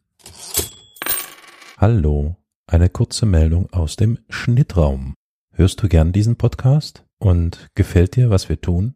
Unter co-fi.com slash Historia Universalis hast du die Möglichkeit, uns einen, zwei, drei, vier, fünf oder so viele Kaffee wie du möchtest zu spenden. Deine Kaffeespende ist eine Art der Wertschätzung und ermöglicht es uns, weiterhin ganz viele schöne, tolle Sendungen zu produzieren, die du hoffentlich gerne hörst. In den letzten 1773 Jahren gab es drei Perioden von schweren Dürren. Das ist um 400, um 800 und 1000. Die sind gefolgt von häufig äh, pluvialen, ähm, schönes deutsches Wort, pluvial. Wisst ihr, was das heißt? Feucht. Wie jovial? Achso, okay. Feucht. Da kann man auch einfach sagen feucht. Genau, feuchten Ereignissen um 1300, 1400 und Ende 1900 ge gefolgt. Das ist so richtig verkopfter Dirty, Dirty Talk. Schatz, bist du schon pluvial? Äh, die uigurische Periode, also von 744 äh, bis 840, zeigt eine abrupte Verschiebung der Feuchtigkeit, bestehend aus mäßig bis feuchten Bedingungen während der mittleren bis späten 700er Jahre, gefolgt von der extremen und langanhaltenden Dürreperiode der äh, späten 700er bis frühen 800er Jahre. Ab 743 dokumentiert die Rekonstruktion mäßige bis feuchte Bedingungen, die bis 782 anhielten. Auf diese vier Jahrzehnte relativer Feuchtigkeit, wie gesagt, ähm, folgten mehrere anhaltende Dürren, deren Mittelpunkt äh, einer der schwersten, äh, deren Mittelpunkt einer der schwersten der letzten 1773 Jahre war, stand. So, stand, stand, stand eine Dürre Mittelpunkt. Diese Trockenheit beginnt im Jahr 783 und hielt fast ununterbrochen, wie ich schon sagte, für 78 Jahre an. Das, ja, die schwerste Teil dieser Dürre beginnt im Jahr 805 und dauert 13 Jahre lang. In der Gesamtheit der hier jetzt benutzten Baumringaufzeichnungen äh, wurde das äh, nur einmal von einer 70-jährigen Dürre übertroffen, die im Jahr 1005 begann. Also 70-jährig. Ja. Auf die Dürre von 805 folgen einige weniger schwere Dürren, zum Beispiel eine zehnjährige Dürre ab, 700, äh, ab 827 und eine dritte, eine weniger äh, anhalten, lang anhaltende, nämlich fünfjährige Dürre ab 840. Also wir sehen, es gibt schon so Schwankungen, aber im Grunde genommen äh, ist das eine lange Dürre. Es dauert eben fast unvermindert bis 850 an, was mehr als die Hälfte der gesamten Lebenszeit des Uigurischen Reiches ausmachte. Ähm, 57 von äh, 96 Jahren. Mhm.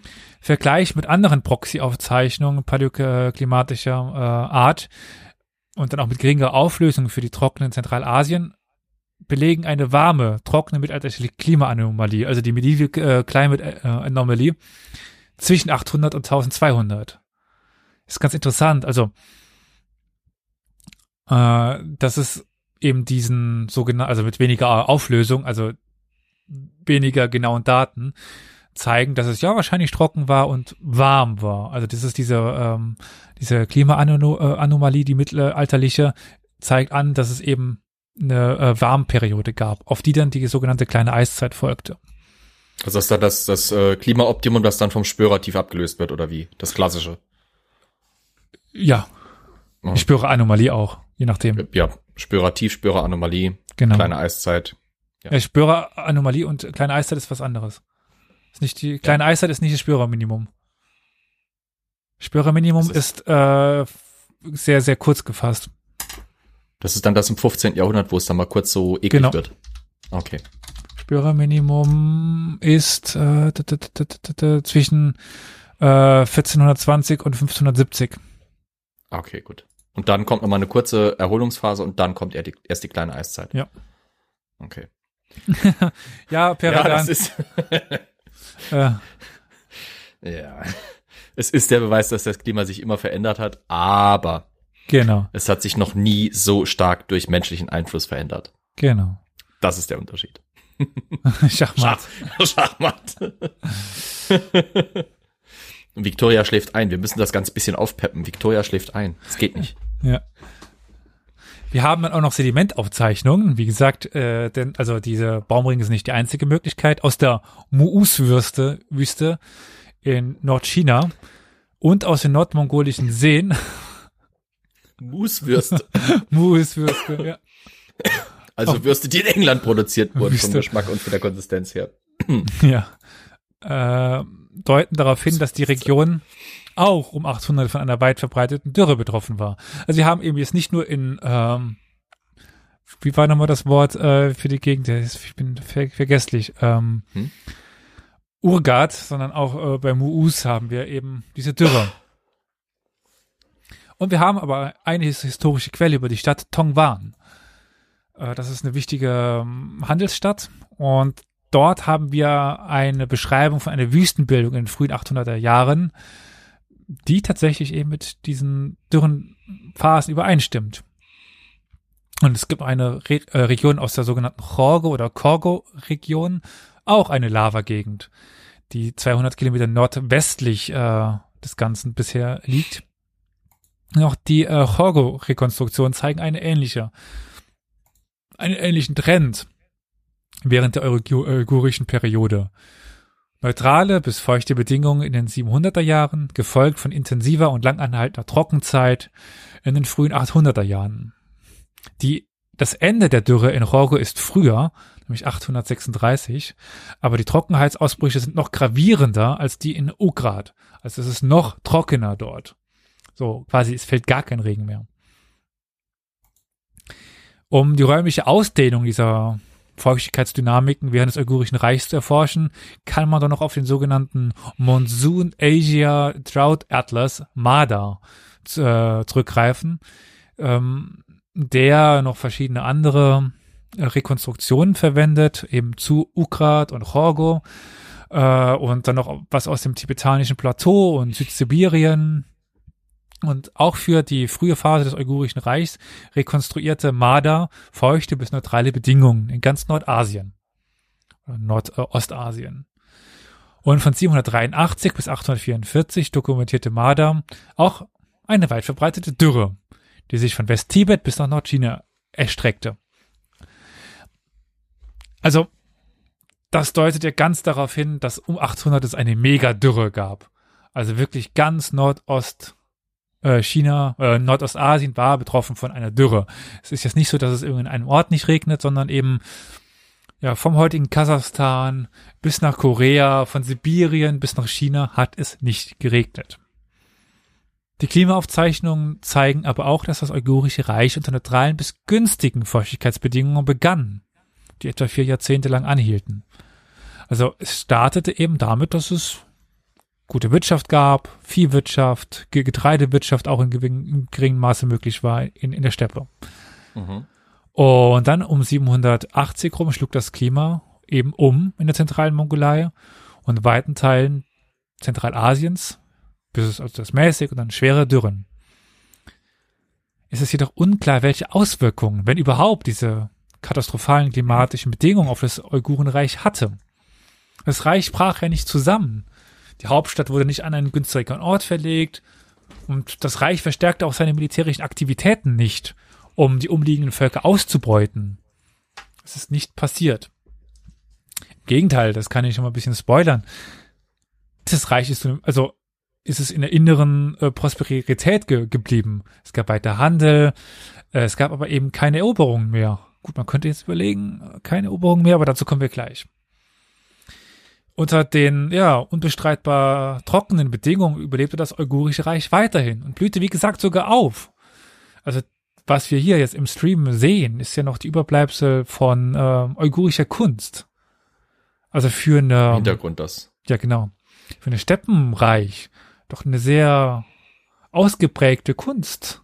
Die ist aber sehr finden. chinesisch angehaucht, oder? Ja, also, natürlich. Also es ist so eine Mischung zwischen chinesisch und indisch wirkend, ne? Ja, teilweise noch ein bisschen, also typisch zentralasiatisch für die, für die Zeit. Ja, eigentlich. ja. Was ganz interessant ist, habt ihr schon mal von der Manichäismus äh, gehört als Religion? Das ist eine Religion, ja, ja, Manichäismus, ja. Ja. Äh, die waren Manichäer teilweise oder hauptsächlich Aha. sogar. Ist das nicht eine, ist das nicht eine christlich angehauchte Sekte? Nein, der Manichäismus nicht, was ist, ist Manichäismus? Was ist denn das? Ja, das ist eine super interessante Religion, die äh, ich immer okay. mal vorstellen wollte, weil ich sie nie ganz äh, verstanden habe. Was aber auf jeden Fall, ähm, also ist auch sowas wie äh, eine monotheistische Religion, die Askese verlangt. Eine aus der gnostische Religion, ja. ja. Äh, ich habe es noch nicht so ganz verstanden, um was es da wirklich geht die meisten guten Religionen sind auch deswegen so erfolgreich, weil sie keinen Schwanz versteht. Deswegen brauchen sie auch erfolgreiche Kirchen, die dann den Leuten verklickern, was da angeblich abgeht. Hm. Aber sie sind Asketen. Es könnte auch sein, dass äh, die Manichäer wegen der schlechten Bedingungen so asketisch lebten, dass sie alle Manichäer wurden. Ob sie wollten oder nicht, ne? Ja. Also ich, ich bin gerade am auf den Wikipedia-Artikel gucken und schon der erste Abschnitt ist so voll mit Begriffen, von denen ich null Ahnung habe. Mhm. Außer Askese und bisschen was Lateinisches, also Auditores und Electi, aber alter Verwalter. Ah, das ist ziemlich verkopfter Krempel. Was wahrscheinlich ein Grund dafür ist, dass diese Religion sich nicht durchgesetzt hat, weil sie so verkopft äh. war. Also das war keine angenehme Religion. Das, vor allem, so wie es, also es heißt hier, seine organisierte Anhängerschaft war unterteilt in die Elite der Auserwählten oder Elekti, aus der sich die Amtsträger rekrutierten und dem einfachen Gemeindemitglied, den Hörern, den Auditores. Das klingt mir halt nach einer sehr Elitenreligion, die, die halt, das ist immer so eine Sache mit den Elitenreligionen, ne? Hm. Die, die funktionieren halt wirklich eigentlich nur, wenn eine sehr wohl organisierte Staatsform sie unterstützt. Weil wie, wie definiert sich sonst eine Elite? Eine Elite gibt's eigentlich fast nur, also eine, eine intellektuelle Elite gibt's fast nur in, einem, in einer Gesellschaft, die auch wirklich im inneren Frieden lebt. Hm. Weil sonst wird sie von irgendwelchen kriegerischen, teilanarchistischen Gruppen abgelöst. Die Frage, die sich jetzt aber abseits der Religion stellt, ist, ob die Uiguren ja. die Fähigkeit entwickelt haben, die anhaltende Dürre zu widerstehen. Weil es ist nichts passiert. Um ein Verständnis dafür vielleicht zu bekommen, ist es auch wichtig, die wichtigsten politischen, sozialen und wirtschaftlichen Aspekte der uigurischen Geschichte kurz mal vorzustellen. bestimmte Besonderheiten des Reiches, die im Allgemeinen als typische Kulturelemente der Steppnomaden angesehen werden könnten. Ja, muss man trotzdem auch ganz kurz vorstellen. Und ähm, ja, dann diese politische und ähm, wirtschaftliche Punkte, die das Uigurenreich ausmachte. Also, das uigurische Kaganat löste das zweite türkische Reich ab. Das war 682 bis 744. Eine Besonderheit des uigurischen Reiches, die es von seinen Vorgängern unterschied, war die Beziehung zu China, das damals von der Tang-Dynastie beherrscht worden wurde. wurde. Frühere Steppenreiche unterhielten ja normalerweise feindliche Beziehungen zu China. Eben in Konflikt mit diesem Reich, Plünderung. Die uigurische Führung ging aber eine ja, symbiotische Beziehung mit dem Ganzen ein. Und erlaubte auch, ja, das erlaubte dann eben den äh, Uiguren die, die militärischen Mittel gegen andere Feinde, äh, Feinde einzusetzen und den Tang wiederum die Möglichkeit, die Uiguren gegen innere und äußere Feinde einzusetzen. Also sie äh, koexistierten ziemlich miteinander. Mhm. Und für die militärische Unterstützung unterhielten, äh, erhielten die ähm, ja, Uiguren dann große Mengen an Seide, was dann eben auf der Seidenstraße weiter nach Westen gehandelt worden ist. Die äh, Tang wiederum Pferde, weil in China es traditionell keine guten Pferde gibt, die dann aus der Steppe kamen. Und ja, wir haben eben einen großen Austausch zwischen diesen beiden Reichen. Dann gibt es eben diese offizielle Bekehrung der Uiguren zum Manichäismus unter Omou äh, Kagan und der brachte dann auch die Sogdier. Was ist Sogdien? Was für Socken? Genau. Sogdien. Wisst ihr, was das ist? Nee. Irgendwas, was in der Wäsche verloren geht. Sogdien ist die alte Bezeichnung für Transoxanien. Wisst ihr noch, was Transoxanien ist? Ah, das hatten wir letzte Folge, also letzte aufgenommene Folge. Ist das auch die letzte Folge, die dann rauskommt? Sorry, wir hatten, wir hatten in einer Folge. In irgendeiner Folge wir hatten, hatten wir das. Wir hatten das in der letzten Folge, die wir aufgenommen haben, von heute aus gesehen. Keine Ahnung, welche Folge das ist, wenn sie rauskommt. Genau. Äh, aber weißt du es noch ungefähr? Äh, Transoxanien. Ja. Oh, ähm, Usbekistan, Nordafghanistan. So ungefähr, genau. Aralsee. Ja. Also Transoxanien. Okay. Ich sag einfach, ich sag irgendwelche Begriffe im Bereich und denk mir, es passt. äh, Transoxanien bezeichnet eigentlich den, das Gebiet hinter dem Oxus bis zum Jaxatis, diese ja. antiken Flüsse, was die heißen heutzutage nicht mehr so, die heißen heute Amudaraya und äh, Sudaraya, also die beiden Flüsse, die eben Usbekistan ungefähr einschließen, mehr oder weniger. Ja. Äh, Sogdien selber ist noch ein bisschen größer eigentlich gewesen und dieses, ähm, also Samarkand ist eine alte sogdische Stadt.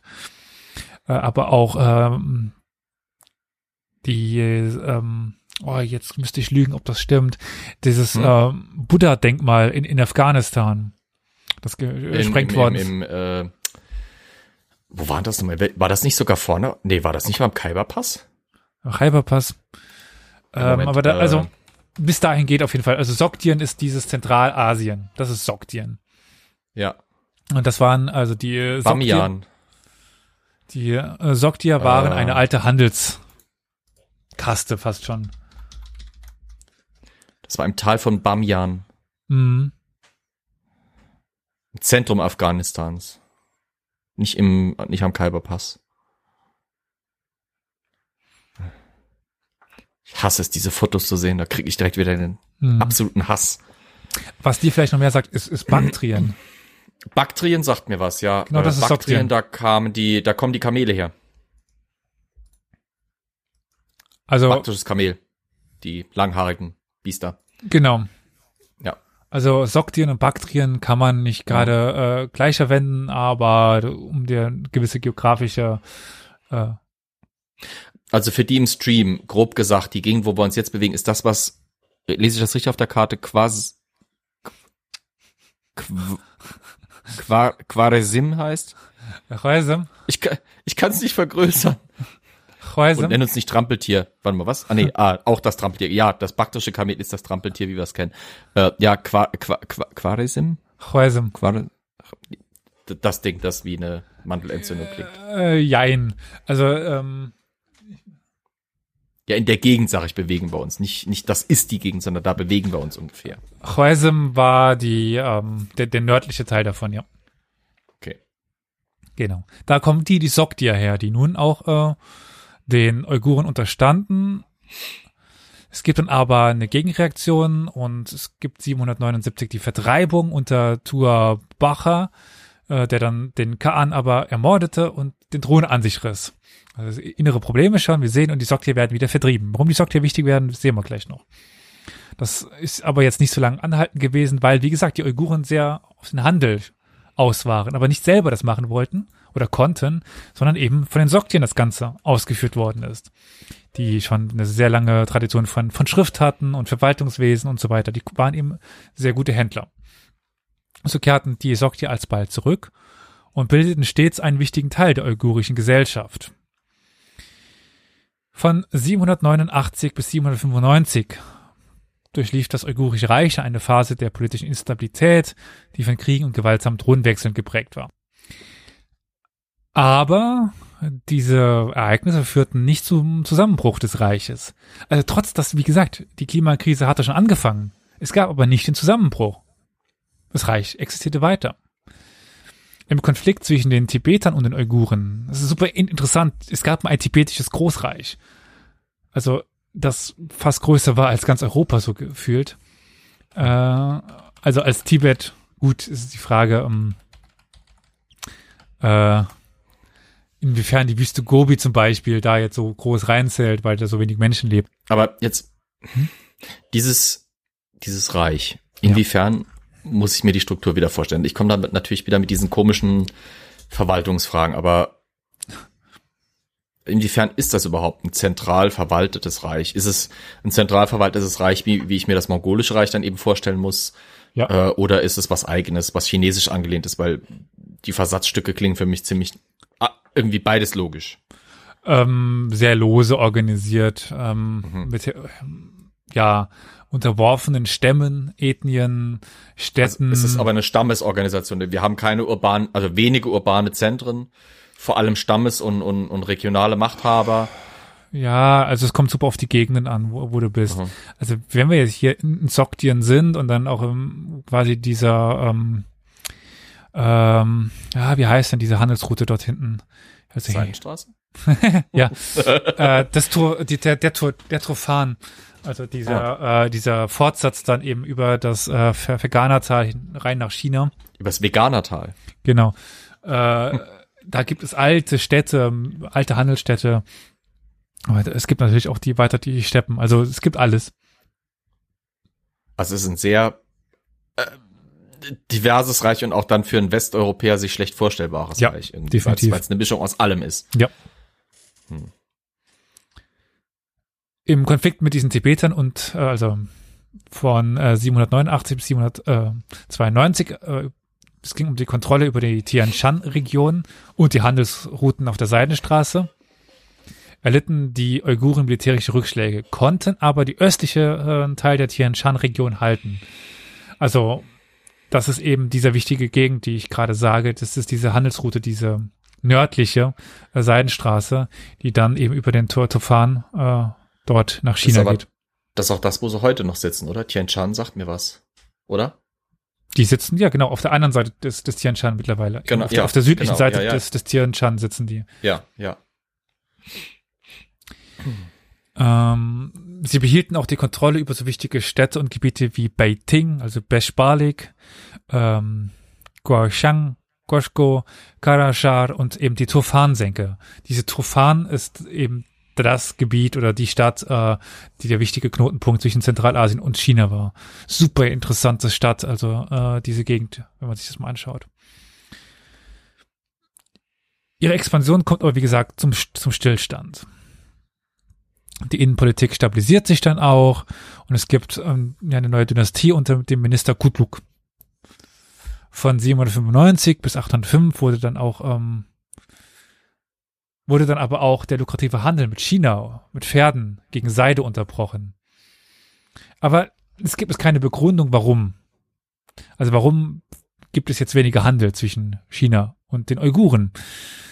Und Wiederaufnahme ähm, fiel dann mit der schwersten Periode der Dürre zusammen. Also in dem Augenblick, wo die Dürre am größten ist, fangen die wieder an zu handeln. Aber warum brecht es vorher ab? Warum fängt es jetzt wieder an? Ja gut, in der Dürre, vielleicht weil sie müssen. Ja. Äh, Der Pferdehandel mit China wurde nach 800 wahrscheinlich durch die Austrocknung der Wüste Mus in der Region Ordos unterhalb des großen, ja, der großen Biegung des Gelben Flusses erschwert, Mhm. was den Transport von Pferden aus der Mongolei in die Tang-Hauptstadt Chang'an beeinträchtigt haben könnte. Das ist das, was Flo zum Beispiel jetzt sagt. Also, dass äh, es zuerst durch die Dürren zu schwer wurde, Ja. aber dann die Dürren so hart wurde, dass sie es machen mussten. Ja. dass es dann auch die, die Preise wieder ermöglicht haben, zum Beispiel äh, die Pferde so teuer zu verkaufen, dass es sich gelohnt hat. Ja. Ja, und dass man auch angewiesen war auf den Influx an, an äh, ich meine, Chang'an, äh, äh, Loyang war ja auch noch die zweite Tang-Hauptstadt so ein bisschen. Hm. Äh, da kommt ja, das ist ja an, in den Flussebenen, das heißt, das ist ja Kornland, das heißt, die, die wollen sich wahrscheinlich auch irgendwie versorgen, oder? Müssen sie wohl auch. Hm. Also sie werden die Pferde los, die ihnen quasi die Steppen leer fressen, aber sie kriegen auch gleichzeitig Nahrungsmittel wahrscheinlich aus, aus Tang-China zurück, ne? zeitgenössischen Beobachtern wie der Dichter Bai Zhouji oder Zhouyi äh, zufolge ließen die uigurischen Pferde auf der Route durch das Yanshan-Gebirge, das ist die, äh, also dass das Muus-Gebirge umgeht, damit man äh, äh, Wüste umgeht, damit er eben nicht durch diese Wüste durch muss, keinen einzigen Grashalm stehen und 60 bis 70 Prozent von ihnen starben. Also äh, hoher Verlust. Also wenn dann nur 20 Prozent oder so ankommen, 30 Prozent, das ist schon Ja. äh, krass. Ja. Lässt sich das durch Skelettfunde nachweisen auch irgendwie Das nachvollziehen? weiß ich nicht. Ah, das wäre schön. Das, Ja. also, äh, äh, es, es, es wäre halt eine wunderbare Untermalung oder Untermauerung. Ich glaube Aussage, aber nicht. Weil nicht. Das sind ja, das, das sind ja, wie viel, hast du eine Zahl ungefähr für uns? Wie- viele Viecher werden da getrieben? Tausende.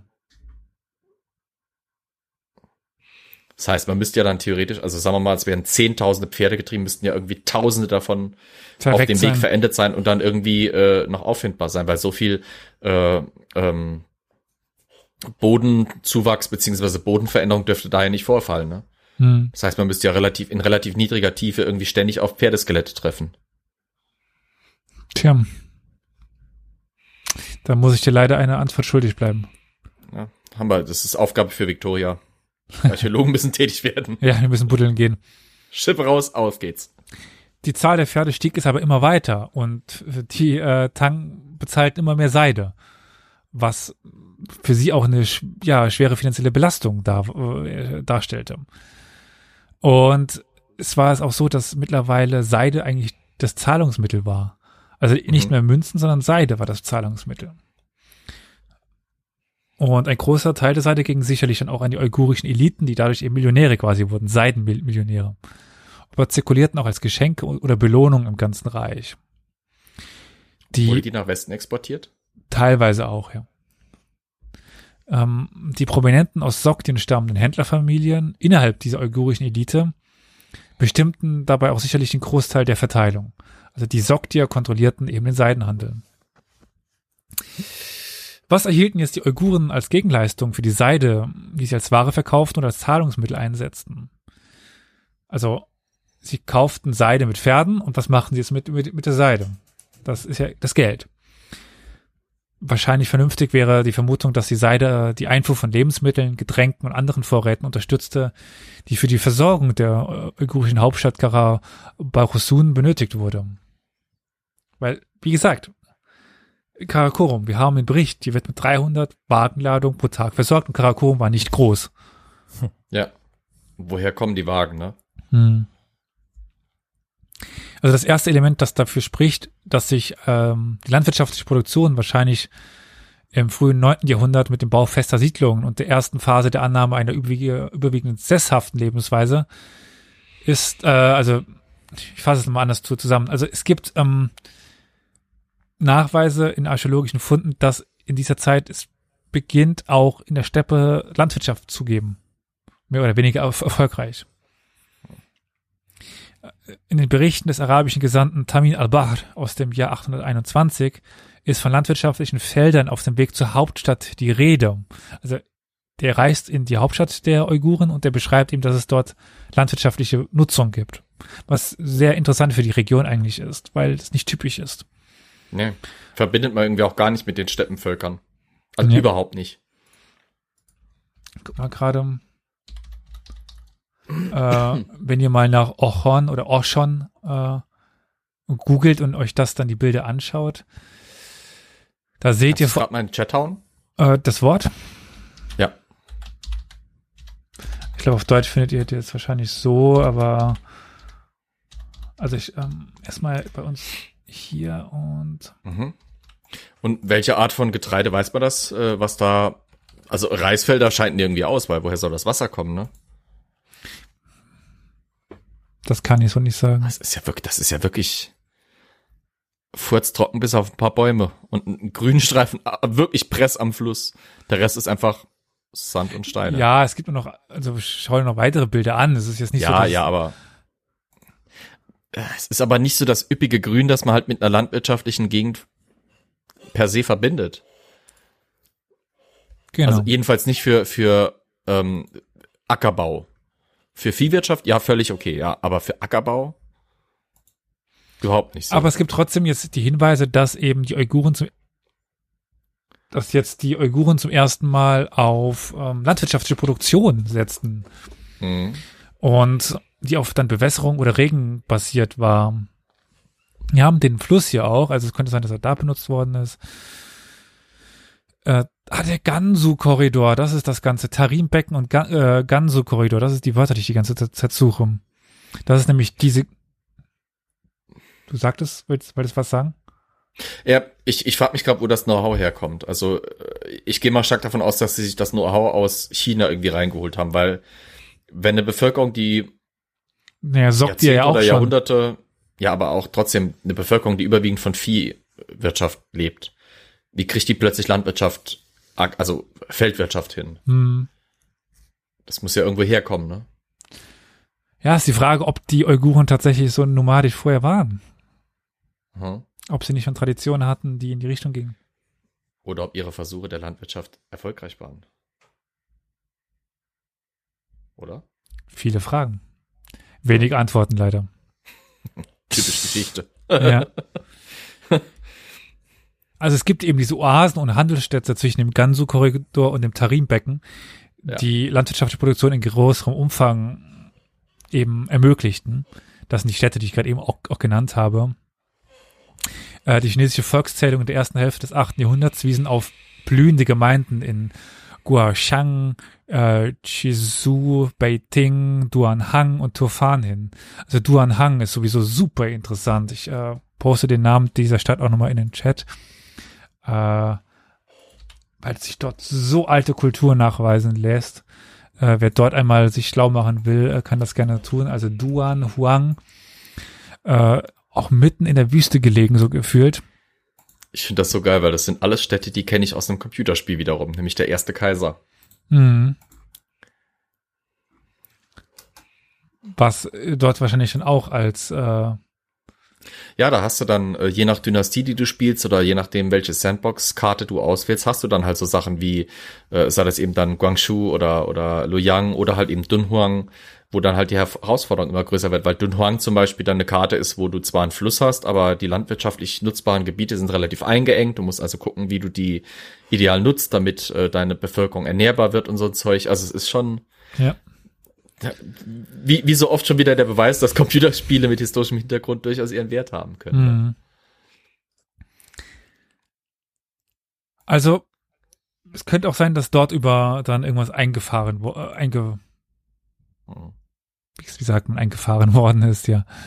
Eingeführt. Eingeführt, danke. Da haben wir immer dieses Beispiel von, von Karakorum als Vergleich, das gar nicht weit in, entfernt lag von der uigurischen Hauptstadt.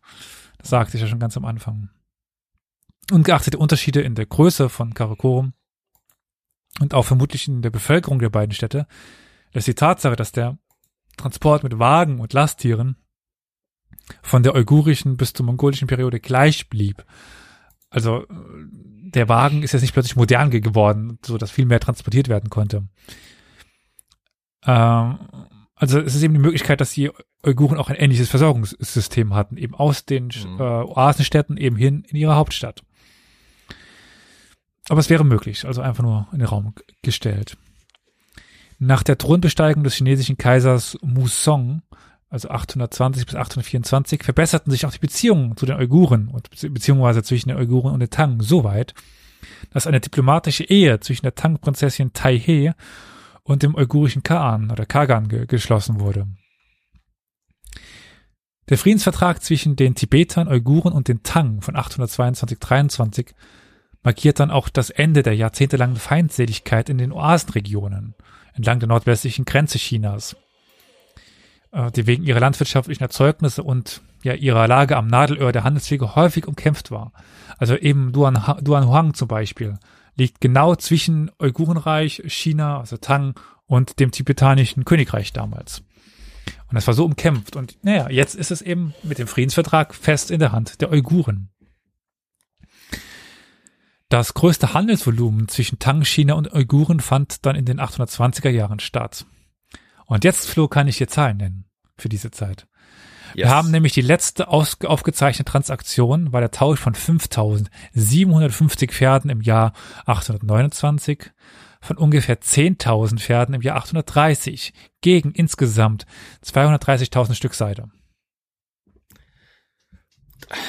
Das sind Zeiten, da sind sie in Westeuropa gerade, da ist ein Heer, ein Reiterheer von äh, 600 Reitern schon eine große Armee. Hm. Die schleppen da 10.000 Pferde rum. Aber wenn wir jetzt nochmal uns daran erinnern, dass davon, Ja. sagen wir mal, gehen wir mal konservativ von der Hälfte aus, also 20.000 Pferde sind losgeritten. Ja, ja. Ja. Das, das sind unvorstellbare Zahlen.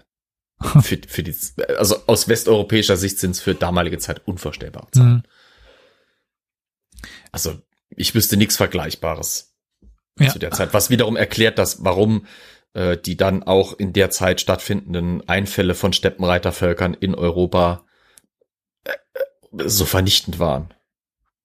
Oder darauf folgenden Einfälle Ja. von Steppenreitervölkern dann so vernichtend waren, weil die Zahlen aufs Feld brachten, die westeuropäische Staaten ist schon viel zu viel gesagt, aber irgendwelche Nachfolge und Abfallprodukte des Römischen Reiches und seiner seiner äh, Nachfolger eben äh, äh, unvorstellbar fanden. Gar nicht in die, in die nicht mal ansatzweise in die Nähe kam, vielleicht in feuchten Träumen. Man könnte jetzt sagen, dass diese Friedensverträge und die erhöhten Handelsausgaben oder Handelsbestrebungen in diesen 820er Jahren ja eine Reaktion auf die Verschärfung der wirtschaftlichen äh, Lage war. Also dass es eben dem Reich nicht mehr so gut ging und sie jetzt eben Frieden machen mussten, weil sie den Krieg nicht mehr aufrechterhalten konnten Mhm. und mehr handeln mussten, weil sie so Ausgleiche schaffen konnten. Der Niedergang des Reiches in den 830er Jahren wird dann auf interne Rivalitäten und die Rebellion der unterworfenen Völker, insbesondere der Kirgisen in Südsibirien, zurückgeführt. Das ist natürlich äh, leicht gemacht, aber warum rebellieren die? Warum gibt es Rivalität? Das ist ja also Ursache und äh, Wirkung Frage. Weil die Zentralmacht so schwach wird. Aber warum wird sie so schwach? Zum Beispiel, weil die? Wirtschaft, äh, weil die Wirtschaft eben nicht mehr genug bieten konnte, weil es Ja. Hungersnöte gab, zum Beispiel. Ja. Es gibt auch noch diesen, ähm, ja, die Wettereignisse im Winter 839-40, Mhm. bei der entweder niedrige Temperaturen oder starke Schneefälle für ein hohes Tiersterben verantwortlich waren. Rekonstruierte Klimadaten können das jetzt nicht bestätigen, da sie in der Regel nur Sommerbedingungen er erfassen. Wir können Winter ganz schwer erfassen. Es gibt aber äh, historiografische Aufzeichnungen, die belegen, dass in Uiguren in jedem Winter eigentlich fast jedes Tier wegstarb, gefolgt von Epidemien und einer weit verbreiteten Hungersnot, die sich daraus ergab. Also haben wir jetzt nicht nur eben die inneren, möglicherweise innere Schwäche aufgrund von, naja, sowieso schon im Sommer schwierigen Klima, äh, klimatischen Bedingungen, jetzt haben wir noch so einen äh, sehr schweren Winter, der das Haupthandels, der die Haupthandelsware tötete. Mit den Pferden. Die Kirgisen nutzten nun die Krise, um mit einer, laut Quellen, Quellen und Zahlen, ja, schwer, 100.000 Mann starken Kavallerie in das Uigurische Reich einzufallen, die Hauptstadt zu zerstören und die Kaan zu töten oder Kagan. 100.000 Mann, äh, lieber Flo, stell dir vor, sie würden damit nach Europa reiten.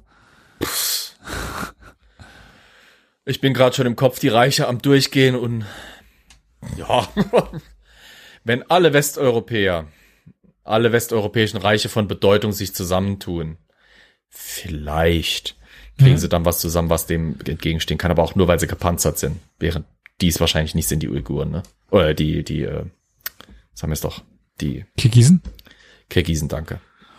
Ja, Ja. Lederpanzerung zum Beispiel. Oder Ja, so. Im Vergleich zu Kettenpanzern und so weiter, also nicht gepanzert, wirklich. Ja, weil sie halt auch Bogen bewaffnet Ja, waren. ja Also, das ist. Ich meine, immer wenn solche Reitervölker nach Westeuropa kamen und gescheitert sind, lag es meistens daran, dass sie im Vergleich zu den äh, westeuropäischen Völkern zwar zahlenmäßig absolut überlegen waren, aber waffentechnologisch und rüstungstechnologisch äh, unterlegen. Und Mhm. das macht viel wett. Ich überlege gerade, welche Steppnomaden-Invasionen sind groß gescheitert, außer dass sie irgendwann sesshaft wurden und sich der Lechfeld. Alleine Lechfeld, ja. die Angriffe auf das äh, frühe römische, also ja, auf, auf das ottonische Reich, ähm, Mhm. wo Massen an leicht bewaffneten, leicht gerüsteten Reitern auf schwer gepanzerte europäische Kavallerie treffen. Ja. Ähm, dann natürlich, ich, ich weiß, es sind keine Steppenvölker, aber vor allem leicht bewaffnete, auch mit leichter Kavallerie ausgestattete arabische Völker, die gegen Karl Martell unterliegen, der mit schwerer gepanzerter Kavallerie kämpft. Ja, gut, aber Karl Martell muss man sowieso aufpassen, weil Ich äh, weiß, das ich war weiß, eine Vorhut. Mit viel Vorsicht. Ich, ich, deswegen sage ich es mit viel Vorsicht, aber, Ja. aber es kommt nicht von ungefähr, dass das europäische Mittelalter von schwerer Kavallerie beherrscht hat, wird, während äh, in den ostasiatischen Gebieten vor allem die leichte Kavallerie eine Rolle spielt. Selbst in Japan, du siehst ja dann, ich weiß, es wird ein Exkurs, aber du siehst ja auch selbst, dass die japanischen Samurai im Prinzip nichts anderes sind als die nach und nach Fortentwicklung von leichter Kavallerie zu äh, leichter berittener äh, Bogenschützen, also leichten berittenen Bogenschützen zu einer schweren berittenen Bogenschützeneinheit, die dann irgendwann die äh, den Kampf zu Ross zum Teil aufgibt. Also das ist so eine natürliche Sache. Die zentralasiatischen Völker, diese Steppenvölker, bleiben bei ihrer leicht bewaffneten, schnellen, flexiblen Fernkampfkavallerie. Und das Einzige, was gegen sie funktioniert, ist halt eben schwere Kavallerie, die einerseits ihren Beschuss aushält, andererseits flexibel und flink genug ist, um an sie ranzukommen und sie dann eben im Nahkampf auszuschalten. Und immer dann, wenn eben solche asiatische leichte Kavallerie an äh, schwere Kavallerie dran gerät und in den Nahkampf kommt, verliert sie. Das ist unausweichlich. Also ich, ich wüsste nicht ein Gefecht, wo ähm, im Nahkampf diese leichte Kavallerie äh, mittel- und ostasiatischen Vorbilds gewinnt. Gegen eben schwer gepanzerte, Ja, zahlenmäßig unterlegene Kavallerie. äh, äh, Murchi. Aber das war auch schwere Kavallerie dabei. Das, die, die Mongolen sind so schwer damit Murchi? einzuziehen, äh, weil äh, Ungarn, die, äh, Ah, okay. Wo die die Brücke stürmen. Ja, die, die, Die Mongolen Ungarn, sind ja. so super schwer, weil die äh, quasi jede äh, Zivilisation, die die erobern, übernehmen sie die Vorteile. Wenn sie dann chinesische Belagerungstechniken haben, äh, schwere Reiter der, der, der Russen haben und solche Sachen. Also Aber sie schaffen es nie, in ihrer Kavallerie so dermaßen allumfassend und massentauglich das Ganze zu übernehmen, als dass sie dann, also mir wäre es neu, dass die, dass die Mongolen auch an irgend oder die die Steppenvölker, die auf der mongolischen Kultur aufbauen, an irgendeinem Punkt in einer ausreichend großen Menge schwere Kavallerie aufbieten können, um es mit zum Beispiel eben westlichen äh, äh, Gegenparten aufzunehmen. das Problem ist, es gibt diese Schlacht nicht, die das Ja. so überprüfen könnte. Also die, Ja. die Goldene Horde hat schwere Kavallerie. Ja. Und wirklich schwere, schwere Kavallerie. Also Nutzt aber nie, weil Doch. sie quasi sich schon vorher eine blutige Nase geholt haben. Nee, im Westen meine ich jetzt die, die oder? die ziehen sich aus dem Westen zurück Ja. und dann gehen sie nie mehr in den Westen. Ja. Also die schlagen halt jeden auf dem Weg dahin, dass dort das Ritterheer wird geschlagen bei, äh, bei, bei Liegnitz Ja. und da haben die keine Chance. ja. Und dann bei äh, Muxi halt noch äh, das äh, ungarische Heer. Äh, und dann ziehen die sich zurück und tauchen nie mehr auf. Das ist ja das auch einer, einer der großen Was wäre wenn. ne? Wäre da der Großkönig gestorben, wären die weitergezogen? Wollten sie überhaupt weiterziehen? Stimmt, Liegnitz hatte ich komplett vergessen. Das ist 1200 1241, ja. Aber die Mongolen würde ich da ein bisschen rausnehmen, weil die nicht diese typische leichte Kavallerie hatten. Nur, die hatten halt Nee, alles. Ja. Da, Leute, Ja. wird das hier gerade ein, ein, ein Nerd-Podcast? Kann das sein? Ja. ja. Sorry. Es artet aus. Wann hören Sie denn auf? Hören Sie denn auf? Niemals. Also ich müte jetzt Karel und wir reden weiter, oder? Das wäre eine Möglichkeit. ja, hier, hier äh, Peradan sagt Peradan auch- schreibt ja. Ja, also hier, Karel, ne? Für den Nerd-Podcast sind die Leute hier. Hirnscheißereien. Jedenfalls, Ja, es, es, ja sorry, aber dieses, dieses Szenario ähm, über oder schwere Kavallerie mongolischer Bauart und äh, schwere Kavallerie westlicher Bauart hat's halt nicht gegeben. Deswegen kannst du halt nur das beurteilen, was war. Und das war halt eigentlich fast immer, oder hat's nur einmal gegeben, dann bei Liegnitz zum Teil. Aber du hast halt in der Tendenz eben die auch leichten- Ungarn. Ja, Geht das wieder von vorne los? Ja, ja, tut's. Weil wir uns nicht einig werden. Ja, Wie lange wollt ihr das jetzt noch spielen? äh, wir haben erst 10 vor 12, also es hat noch Zeit. Mindestens zehn Minuten. Tut, tut, tut. Gut, ähm, das wird eine, Kamera äh, ist locked off. das wird mal dann eine Plauderstunde, machen wir, wir weiter. Ja, wird's. Okay. Jedenfalls im Herbst 840 drängten dann uigurische Flüchtlinge an die chinesische Grenze, um der Hungersnot und ihren Feinden zu entkommen. Und einige von ihnen begannen dann ja ähm, eine lange Periode von, feindlich, äh, von Feindseligkeit mit China. Die Uiguren, die sich dann daraufhin in der, im Tarim-Becken, und das ist heutiges Xing, Xinjiang oder Xing, Xinjiang, weiß nicht, wie man es ausspricht, ähm, zogen, gründeten dort das Königreich Kocho oder halt, ähm, ja, Beshbalik. Und das ist eben der Grund, warum die dort heute noch leben. Äh, das ist das, wo wir sie heute noch finden, wo sie dann mittlerweile von der chinesischen Regierung ignoriert Oder äh, in Lager gesperrt oder in werden. Lager gesperrt werden und äh, ja ähm, abgestritten wird, dass es sie gibt und so. Ja, egal. Umerzogen werden. Ja. Umerzogen. Und Disney filmt Mulan in der Gegend. Hat Mulan gefilmt. Ja. Bezeichnenderweise ließen sich die Kirgisen dann aber nicht im Ochontal nieder, wie es das Zweite Türkische Reich und die Uiguren vor ihnen ge- getan haben und die Mongolen nach ihnen tun werden, sondern kehrten nach Norden zurück. Sie gründeten auch kein neues Reich. Die Kirgisen verschwinden einfach und werden nochmal von den Mongolen besiegt, aber die Kirgisen schaffen es nie, ein eigenes Reich zu gründen. Die Kirgisen. Und selbst Kirgisistan ist nur ein lascher Abklatsch. Eines Versuchs. Ja. Ähm, die durch die anhaltenden Dürren und katastrophalen Fröste verursachten wirtschaftlichen Verwüstungen machten das Ochontal möglicherweise für sie ungeeignet. Eben ungeeignet für ein politisches oder wirtschaftliches Zentrum eines neuen Reiches. Äh, die Ereignisse, die das Ende des Uigurischen Reiches markieren, scheinen dann ja sehr plötzlich eingetreten zu sein, aber eben als Folge der lang anhaltenden Dürren. Also sie haben dieses 39-40, diesen eiskalten Winter, die Kirgis, die dann einfallen und dann ist Schluss mit dem Reich. Aber warum sind die Uiguren so schwach? Möglicherweise eben, weil äh, das diese wirtschaftlich, die wirtschaftlichen Probleme vorher gibt. Das Problem bei dieser Argumentation ist aber, dass ähm, Steppenreiche nun mal normalerweise zusammenbrechen relativ schnell. Ist, also das mongolische Reich, dass das eben so lange bestehen bleibt, ist super selten. Mhm. Also es ist jetzt die Frage, wäre es auch zusammengebrochen ohne die Dürren? Wahrscheinlich ja. Der hätte Fahrradkette. Genau, nur einfach, um das hier in den Raum zu stellen, dass es nicht heißt, dass es nur, nur deswegen umgegangen ist. Die klimatischen Bedingungen spielen immer eine Rolle. Ja. Im Gegensatz zu ja, ähm, eben diesen deterministischen äh, Annahmen von festen Ursache-Wirkungsbeziehungen, nach dem Motto, es ist kalt, es wird trocken, deswegen ist das jetzt so, dass das pa passiert, äh, gibt es hier noch mehrere Ursachen. Auf makroökonomischer Ebene scheint das Uigurische Reich angesichts seiner landwirtschaftlichen Aktivität, seiner, kommerziell, seiner kommerziellen Interessen und seiner traditionellen äh, Weidewirtschaft weitaus diversifizierter und ausgeklügelter gewesen zu sein als jede rein nomadische Wirtschaft.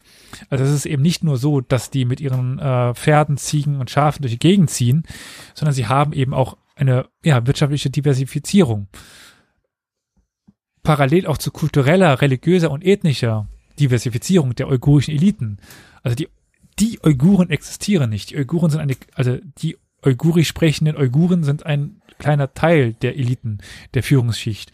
Wir haben Sogdier, wir haben Chinesen, wir haben ähm, noch andere Ethnien, die jetzt ich nennen könnte teilweise, aber ähm, dies, das, Spaß ist uns. Genau. Ich überlege gerade, ob ich es tun soll, aber äh, ich sehe die Namen, äh, das erspare ich euch. Die Deine Aussprache oder die Exkursion, die dann einkommen würden? Beides. äh, die Konversion ähm, der uigurischen, äh, des uigurischen Kaans oder Kagans, ähm, so die Frage, ob in der Zeitpunkt dieses Gan schon, also Kagan schon weg war, äh, zum Manichäismus während seines Aufenthalts in der chinesischen Hauptstadt tatsächlich, öffnete auch den Weg zu einer engen Beziehung zu den soktischen Händlerfamilien, die den Handel entlang der Seidenstraße kontrollierten und dann eben auch mehrere wichtige Städte, also Turfan, Kusha und Duan, Duan, äh, Dunhuang miteinander verbunden haben und damit eben Zugang hatten zu einem neuen Markt die uigurischen urbanen Zentren, Siedlungen und Palastanlagen, wie eben die Hauptstadt Kara, Balgusun, Beybalik, Port Basin, wurden hauptsächlich in der zweiten Hälfte des 8. Jahrhunderts gegründet, zeitgleich mit der Expansion und Konsolidierung des Reiches. Und hatten eine ganz unterschiedliche Größe und Funktionen, zum Beispiel die Hauptstadt, eine befestigte Stadt mit Vorstädten, diente hauptsächlich als politisches und religiöses Zentrum, gar nicht so als, als Stadt für Menschen, was auch Karakorum so war. Karakorum war keine dicht besiedelte Stadt mit tausenden von Menschen. Karakorum war. Befestigt? Ja. Mit Stein? Nach chinesischem Vorbild? Ähm, gute Frage. Für Karakorum weiß ich, dass sie äh, Grabungen gemacht haben und da auf steinerne Mauern gestoßen sind. Mhm. Deswegen. Ich muss mal gerade gucken. Befestigt ist eigentlich für solche zentralen, zentralasiatischen urbanen Zentren schon. Wenn sie nicht gerade an der Seidenstraße und damit am, am Geldfluss liegen, dann selten. Oder? Also ich kann dir nur äh, bip, bip, bip, da, auch im, im Stream-Chat das Bild. ähm, so sieht das mittlerweile aus. Das sieht mir fast wie ein beschissenes Foto aus. nee, ja, ähm, das auch Lehmmauern, die vielleicht verwaschen werden. Ja. Ja, könnte sein. Hm. Ähm, also auch andere Siedlungen waren entweder Verwaltungszentrale, militärische Vorposten, Marktstädte oder Produktionszentren. Eben nicht Siedlungsstädte, wo die Menschen lebten. Mhm. Weil die eben noch teilweise oder größtenteils der nomadischen Lebensweise anhingen. Nichtsdestotrotz ja. aber eben kommt es zu einer Divers Divers Diversifizierung. Also dass es dann trotzdem dort äh, landwirtschaftliche Produktionsstätte gab. Super interessant eben in dieser ähm, ja ähm, Zwitter zwischen äh, nomadisch und, und, und sesshaft. Äh, es ist auch schwierig, äh, den Handel genau zu verstehen und genau einzuschätzen. Es nahm aber auf jeden Fall eine herausragende Stellung innerhalb der Gesellschaft ein und innerhalb der, der Wirtschaft. Äh, wenn sich die uigurische Elite dafür entschied, dass der wichtigste Handelspartner Tang Chinas, also zu werden, also dafür, äh, also dass sie sich dafür entschieden, das zu, zu werden, mhm ähm, darf aber die Vormachtstellung ihrer soktischen Partner nicht unterschätzt werden. Die militärische Macht der Uiguren und die Pferdeproduktion bildeten eine perfekte Kombination zusammen mit den Sogdiern, die dann aber eben für den Transport der erwirtschafteten Waren verantwortlich waren. Die, also so eine Art Drei Dreieckshandel. Mhm. Also die Uiguren bringen die Pferde nach China. Mhm. Dort kriegen sie Seide. Die Sogdier transportieren die Seide in die verschiedenen Gegenden, kaufen dort ähm, Waren ein, die sie dann an die äh, Uiguren liefern können. Gegenden im Sinne von Westen dann, oder? Hm, zum Beispiel Westen, Süden, Osten, Norden, wo immer man. Ja, aber ich meine, was bringt's, wenn ich die Seide innerhalb des uigurischen Reiches, oder? Ja, das uigurische Reich ist riesig. Also auch in Soktien gibt es genug Leute, die dann das kaufen wollen. Also wenn wir eben wieder hier in Transoxanien sind. Das ist ja, da gibt's ja Oasenstädte bis richtige Ja. Städte einfach, die jetzt nicht uigurisch waren, aber uigurisch beherrscht worden sind. Das ist wieder das Problem, dass äh, diese Städte eben dann unterworfen waren, aber eigentlich hm, eher nur Ja, das ist das. Problem, das ich die ganze Zeit habe, ist, dass ich mein äh, natürlich nach Westen äh, zentralisiertes und, und gerichtetes Bild habe, dass quasi alles, was dann eben im Westen dieses Uigurenreiches liegt, tendenziell durch die Seidenstraße eher nach Westen verbunden ist, als, als eben Ja, ja natürlich fand das das alles statt. östlich des Altai-Gebiet. Das heißt, für mich klingt das so, als würden die dann quasi, okay, die Uiguren produzieren Pferde, bringen sie nach China. In China kriegen sie Seide dafür, sie geben das ihren soktischen Handelspartnern und, und äh, politischen Partnern, die Mhm. wiederum transportieren das dann quasi nicht nur innerhalb des Reiches, sondern vor allem auch nach Westen, wo sie dann jede Menge Waren bekommen, sei das Getreide aus ähm, dem ukrainischen Schwarzmeerraum und so weiter oder sonst irgendwie was und das transportieren sie dann wieder zu ihren uigurischen Partnern, die dann was draus machen. Das passt schon ganz gut, ja. Okay. So ist die Vermutung, wir können es nicht belegen. Das, es klingt halt logisch, sagen Ja. wir mal. Wenn man das Handelsnetz äh, der Seidenstraße betrachtet, dann ist ja da doch eine, eine relativ klare Richtung auszusehen. Also Hm. die einen Waren gehen in die eine Richtung, die anderen Waren gehen eher in die andere. Also Genau. es ist, Ganz das normal. macht dann Sinn. also ein solcher Mechan- Mechanismus hätte dazu beitragen können, eben die Auswirkungen der Dürre abzumildern, indem man Mhm. eben durch den Zufluss von Seide, ja, Waren einkaufen konnte. Ja, also die Pferde können quasi noch grasen, dafür reicht's gerade noch. Und mit der Seide, die man kriegt, kann man sich die notwendigen Nahrungsmittel entweder direkt bei den Chinesen selber wieder kaufen oder man kriegt's aus dem Westen. Ja. Hm. Und erst dieser katastrophale Winter 839-40 ist dann eben der Grund, dass es auch keine Pferde mehr gab, dass das System komplett zusammenbricht. Mhm. Damit fehlt eben einer der dieser drei Punkte. Ja. Man könnte auch argumentieren, dass die frühen Jahrzehnte des Uigurischen Reiches, in denen die Uiguren freundschaftliche, Be freundschaftliche Beziehungen zu China unterhielten, äh, und dann eben die symbiotische Beziehung mit den soktischen Eliten einging, eine Gesellschaft vor schwierigen Umweltverschlechter äh, Umweltbedingungen schützen kann. Das ist Mhm. jetzt diese These daraus. Äh, ob jetzt es wirklich so war, wie gesagt, schwierig zu sagen. Die Marder-Studie legt aber nahe, dass die Dürre nicht nur äh, langanhaltend, sondern auch sehr weit verbreitet war. Sodass es ähm, für die Uiguren auch gar keine Möglichkeit gab, das Zentrum zu verlegen. Also wir hatten ja überlegt, warum verlegen sie hier die Hauptstadt nicht? Ja, vielleicht, weil es überall scheiße war. Also, was wird es ihnen bringen, die Hauptstadt zu verlegen, wenn es da woanders auch trocken ist? ja. Eine Anpassungsstrategie früherer Nomadenreiche hätte darin bestehen können, die Einnahmen durch Plünderungen oder militärisch erzwungene Tri äh, Tribute zu erhöhen. Aber die militärischen Fähigkeiten der Uiguren scheinen bereits gegen Ende des 8. Jahrhunderts nachgelassen zu haben. Sowohl die diplomatische Heirat mit den Tang im Jahre 821, als auch dann die äh, Jahr oder zwei Jahre später geschlossenen Frieden mit den Tibetern deuten darauf hin, dass militärische Lösungen gar nicht in Frage kamen. Die, das militärische Potenzial war zu gering wohl, um Beute zu machen. Wie stand's denn mit dem Beutepotenzial überhaupt? Ich meine, was bringt's mir, wenn ich mich militärisch engagiere, aber drumherum ist auch nichts zu holen, weil sie alle unter der Trockenheit leiden. Tja, das ist natürlich die, die Frage. Aber auch das kann ich dir jetzt nicht beantworten. Ich nehme an, dass es da war, weil dort müssen sie ja auch, wenn sie, wenn sie dort die Waren kaufen können, muss es sie ja geben. Dann können sie sie auch erbeuten. Ja. Also das ist jetzt rein ins Blaue vermutet. Es ist auch denkbar, dass die Uiguren versuchten, durch eine Steigerung der landwirtschaftlichen Produktion, die eine Bewässerung erforderte, und durch die In- Investitionen in Handels- und Transportnetze Inno- Innovationen zu schaffen. Also ein bisschen F- FDP-Sprache nach dem Motto, Innovationen führen uns in eine bessere Zukunft. Okay. Aber für beide Strategien gibt es jetzt keine eindeutigen Beweise. Denkt dran, der Mann wird unser Finanzminister. Aber zumindest ist äh, der Koalitionsvertrag ist nicht so schlecht, wie ich, wie ich befürchtet habe. Aber egal. äh, äh, der Kern der Frage ist ja, ob die öffentliche, die offensichtliche Fähigkeit, widrige klimatische Bedingungen zu widerstehen, auf eine Reihe kultureller und oder politischer Entscheidungen zurückzuführen ist, die nichts mit dem Klima zu tun haben, oder auf eine Veränderung ihrer nomadischen Lebensweise hin zu einer stärkeren Abhängigkeit äh, von Landwirtschaft und, und Handel. Also änderten sie ihre Art und Weise oder waren sie schon von vornherein besser darauf angepasst? Äh, Für die erste Alternative spricht, dass der anfängliche militärische Aufstieg und die Expansion des Uigurischen Reiches durch eine höhere, ja, hohe Feuchtigkeit begünstigt wurde, die Grasland besonders ertragreich macht.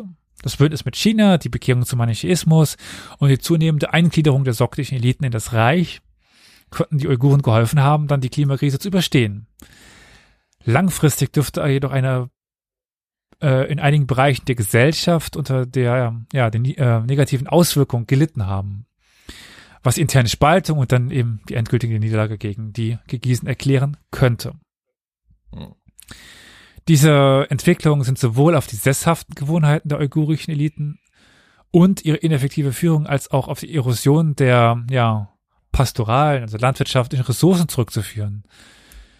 Da ja die Hauptstütze, ähm, da sie als Hauptstütze für eine Nomadenarmee dienen sollten.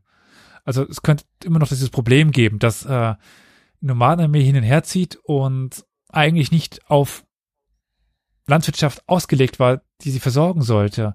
Also dann haben wir auch das Problem, dass in einer nomadischen Gesellschaft eigentlich alle Bauern plötzlich Krieger sein müssen, die dann mit dem Heer hin und her ziehen. Also bei einer Hirten funktioniert das irgendwie, da kannst du halt die Herde mehr oder weniger mitnehmen. Ja. Deswegen kommen wir ja auch auf solche Zahlen von Kriegern, weil dort jeder Bauer auch ein Krieger war. Wenn, äh, Sobald du sesshafte Ackerbauer hast, hast du wieder das Problem, dass sie zur Ernte gerne zu Hause sein wollen. Und wenn das nicht klappt oder wenn die Hälfte auf dem Feldzug stirbt, dann bricht das ganze System, das hinten dran steht, zusammen. Genau. Aber ich denke, es ist jetzt ganz offensichtlich geworden, dass eben das Klima als Erklärungsmodell herangeführt werden kann. Und mit dieser Erkenntnis würde ich sagen, können wir an dieser Stelle erst einmal zum Ende kommen. Mein lieber Mann, ist immer wieder schön festzustellen und doch wieder erschreckend festzustellen, dass zwischen äh, dem Westen und China und Japan doch irgendwie noch jede Menge los war. Dumm nur, dass es immer Steppenvölker sind. Aber ey, die Steppenvölker wurden schon fast sesshaft. Ja, ja, immerhin. Sie werden langsam vernünftig, aber ich, ich, ich würde lügen, wenn ich sage, sie werden jemals meins, aber sei es drum. Auf jeden Fall wieder sehr interessant.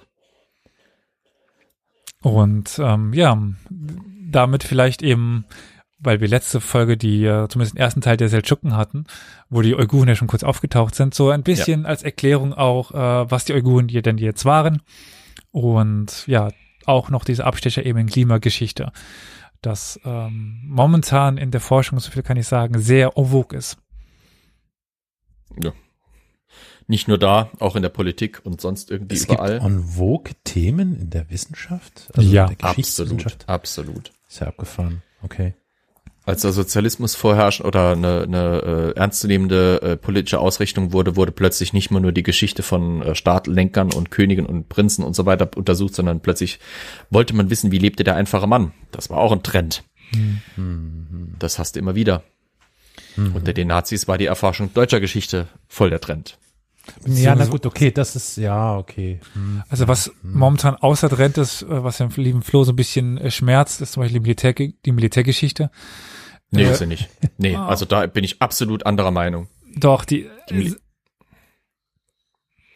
die Militärgeschichte ist immer noch, guck dir die Channel auf YouTube an, wo wie viele Leute leben wirklich gut davon, dass sie Militärgeschichte aufarbeiten. Sei es, dass sie einfach einzelnes Militärgerät auseinander diskutieren oder einzelne Schlachten die oder leben einzelne davon Kriege von äh, so YouTube, aber in, in, der in der Forschung hast du momentan Probleme, wenn du mit, mit reinen Militärthemen um die Ecke kommst. Ja klar, weil die Forschung wie immer nicht am Puls der Gesellschaft ist. Ja, ich sagte, wir, wir waren bei der Sprache, was gerade in der Forschung obwohl ist. Ja. Da kannst du nicht mit YouTube-Kanälen kommen. Nee, in der Forschung, in der Forschung ist Militärgeschichte leider ein bisschen abgehängt, weil Militär ja böse, böse. Klimageschichte ist aber voll im Trend, weil Klima ist toll, toll. Und äh, naja. Und ist äh, nächste, nächste Woche geht's wieder um eine Schlacht. Äh, Wunder, Wunder, äh, Pandemie und Krankheitsgeschichte ist momentan. Ah ja, stimmt, genau. Die Pest ah, okay, ist wieder voll ja, on vogue. Ja. Hm, hm. ja. Wobei das, das auch wieder spannend ist, weil man da halt äh, schon feststellen konnte, dass es Parallelen an allen Ecken und Enden gibt, seien das irgendwelche, Co äh, nicht Corona, sondern Cholera-Leugnerinnen und Leugner in äh, London der 1860er Jahre oder seien das irgendwelche äh, Pestphänomene aus dem 15. Jahrhundert, da finden sich immer wieder Parallelen. Oder die Corona-Pandemie der, 800, der 1890er Jahre. Genau. Oder die Parallelen zwischen der spanischen Grippe und der äh, Corona-Infektion und so weiter und ach, hast du nicht gesehen. Ja, und das widerspricht ja dann folglich dem von wegen nicht am Puls der Zeit oder der Gesellschaft. Tja. Um, um, äh, warte mal, wer war es, der es geschrieben hat? Äh, was Peradan zu zitieren? Schachmatt. Ja.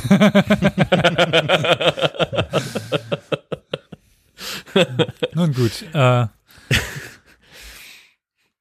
dann Ja. würde ich sagen, mit diesem Wort Schachmatt äh, beenden wir die Folge. Wir haben ja schon am Anfang die Kontaktdaten genannt und ich würde mich dann bei euch erstmal bedanken für eure Zeit und auch bei dem Chat für die äh, rege Teilnahme heute und für die vielen Abos, die heute vergeben und verschenkt worden sind. Und Ja. nebenbei gesagt auch für die äh, zahlreichen Spenden, die uns in den letzten Tagen Ja. erreicht haben. Auf jeden Fall, das wäre die Hausmeisterei.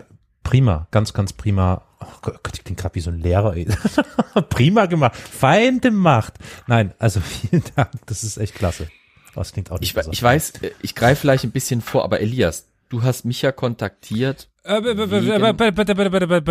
das nicht- ja, aber das könnte man ausschreiben. Nein. Okay, gut. Nein. Ihr So, habt nichts super. gehört. Das, viel Spaß beim Schneiden. Ja, Ja. mache ich ja nicht. ähm, ja. Ja, eben. aber was soll's. Nur weil du es selber nicht machen willst, du faule Sau. Natürlich nicht. unfähig, unfähig und faul. Das ermöglicht Es uns, per Peradan schreibt, es ist unhöflich, mich zu unterbrechen. So, da habt das. Ha! äh, das aber ermöglicht uns weiter. äh, einerseits die Webseite zu unterhalten zum Beispiel Ja. und äh, solch tolle Bücher wie das hier zu kaufen, äh, damit wir dann weitere interessante Folgen bringen können. Weil dieses Buch äh, Was hast du denn gerade für ein Buch gezeigt? Vielleicht für diejenigen, die es, ne? Weiß ja nicht, ob man das dann hören wird. Joseph Commons, History's Great Untold Stories, Obscure Events of Lasting, äh, of äh, Lasting Importance. Oh, großartig. Ja. Kennst du Flo, oder? Äh, ja, ich habe schon davon gehört. Es ist eines der vielen. Es ist wieder einer der Beweise, warum die anglophone Geschichtsforschung und Historiographie einfach besser dran ist als die deutschsprachige, weil solche Bücher entstehen im anglophonen Raum, werden dann ins Deutsche übersetzt Oh und je, wir haben sowas Elias, einfach warum nicht. hast du Das ist Frage nicht- gestellt? Ist nicht ins Deutsche übersetzt worden, ne? Noch nicht. Aber es ist, es ist wieder typisch, dass solche Bücher, wo halt äh, bisschen auch äh, in Deutschen würde man sagen, populärwissenschaftlich, Genau. an die Sache herangegangen wird, äh, dass das halt dort valide ist und bei uns wieder nicht, weil wir sind snobistisch. Ja, sorry, aber äh, die Briten können es halt nicht so mit der Genauigkeit, mit der wissenschaftlichen. Die müssen können halt nur Doch. oberflächlich. Ich war ja genau, die Briten haben keinerlei Geschichtsschreibung und haben auch keine Ahnung von Geschichte und haben auch keine renommierten Universitäten und auch keine international erfolgreichen Historiker. Das ist alles, äh, das sind alles so Ähm. populärwissenschaftliche Sun-Autoren. Hallo? Ja. Wir kratzen Ja. an der eine Stunde drei 45 Minuten Grenze. Ich weiß Und? nicht, ob wir das äh, auslagern in eine Plauderstunde vielleicht. Jedenfalls auch von mir vielen, vielen Dank für die Spenden. Das ist uns, äh, ermöglicht uns eben weiter hier äh, wöchentlich Folgen zu machen über interessante Themen. Und ähm, ja, das ist äh, sehr wertvoll. Vielen, vielen Dank. Wir klären das intern, warum du dir Bücher kaufen kannst von dem Geld und nicht mehr alles noch selber bezahlen musst, aber egal. Die Weihnachtsauszahlung wird kommen. Ich habe ja auch das von meinem eigenen Geld bezahlt. Gut, äh, bevor wir Carol äh, Grenz töten, würde ich sagen, äh, auf Wiedersehen. Tschüss. Macht's gut. Ciao, ciao.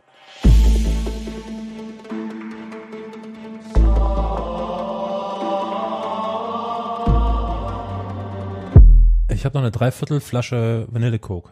Ist ja widerlich. Oh, ist lecker. Come on. Gut, dann fangen wir. Oh Gott, warum bin ich jetzt plötzlich so, so blau geworden? Papa Hm. Schlumpf. Dann mache ich einmal kurz ähm, denn her? den Weiß ab den, den Bildschirm ändere ich. Muss ich mich momentan einspielen. Ich habe neue Bildschirme. So, besser wird's jetzt nicht. Egal.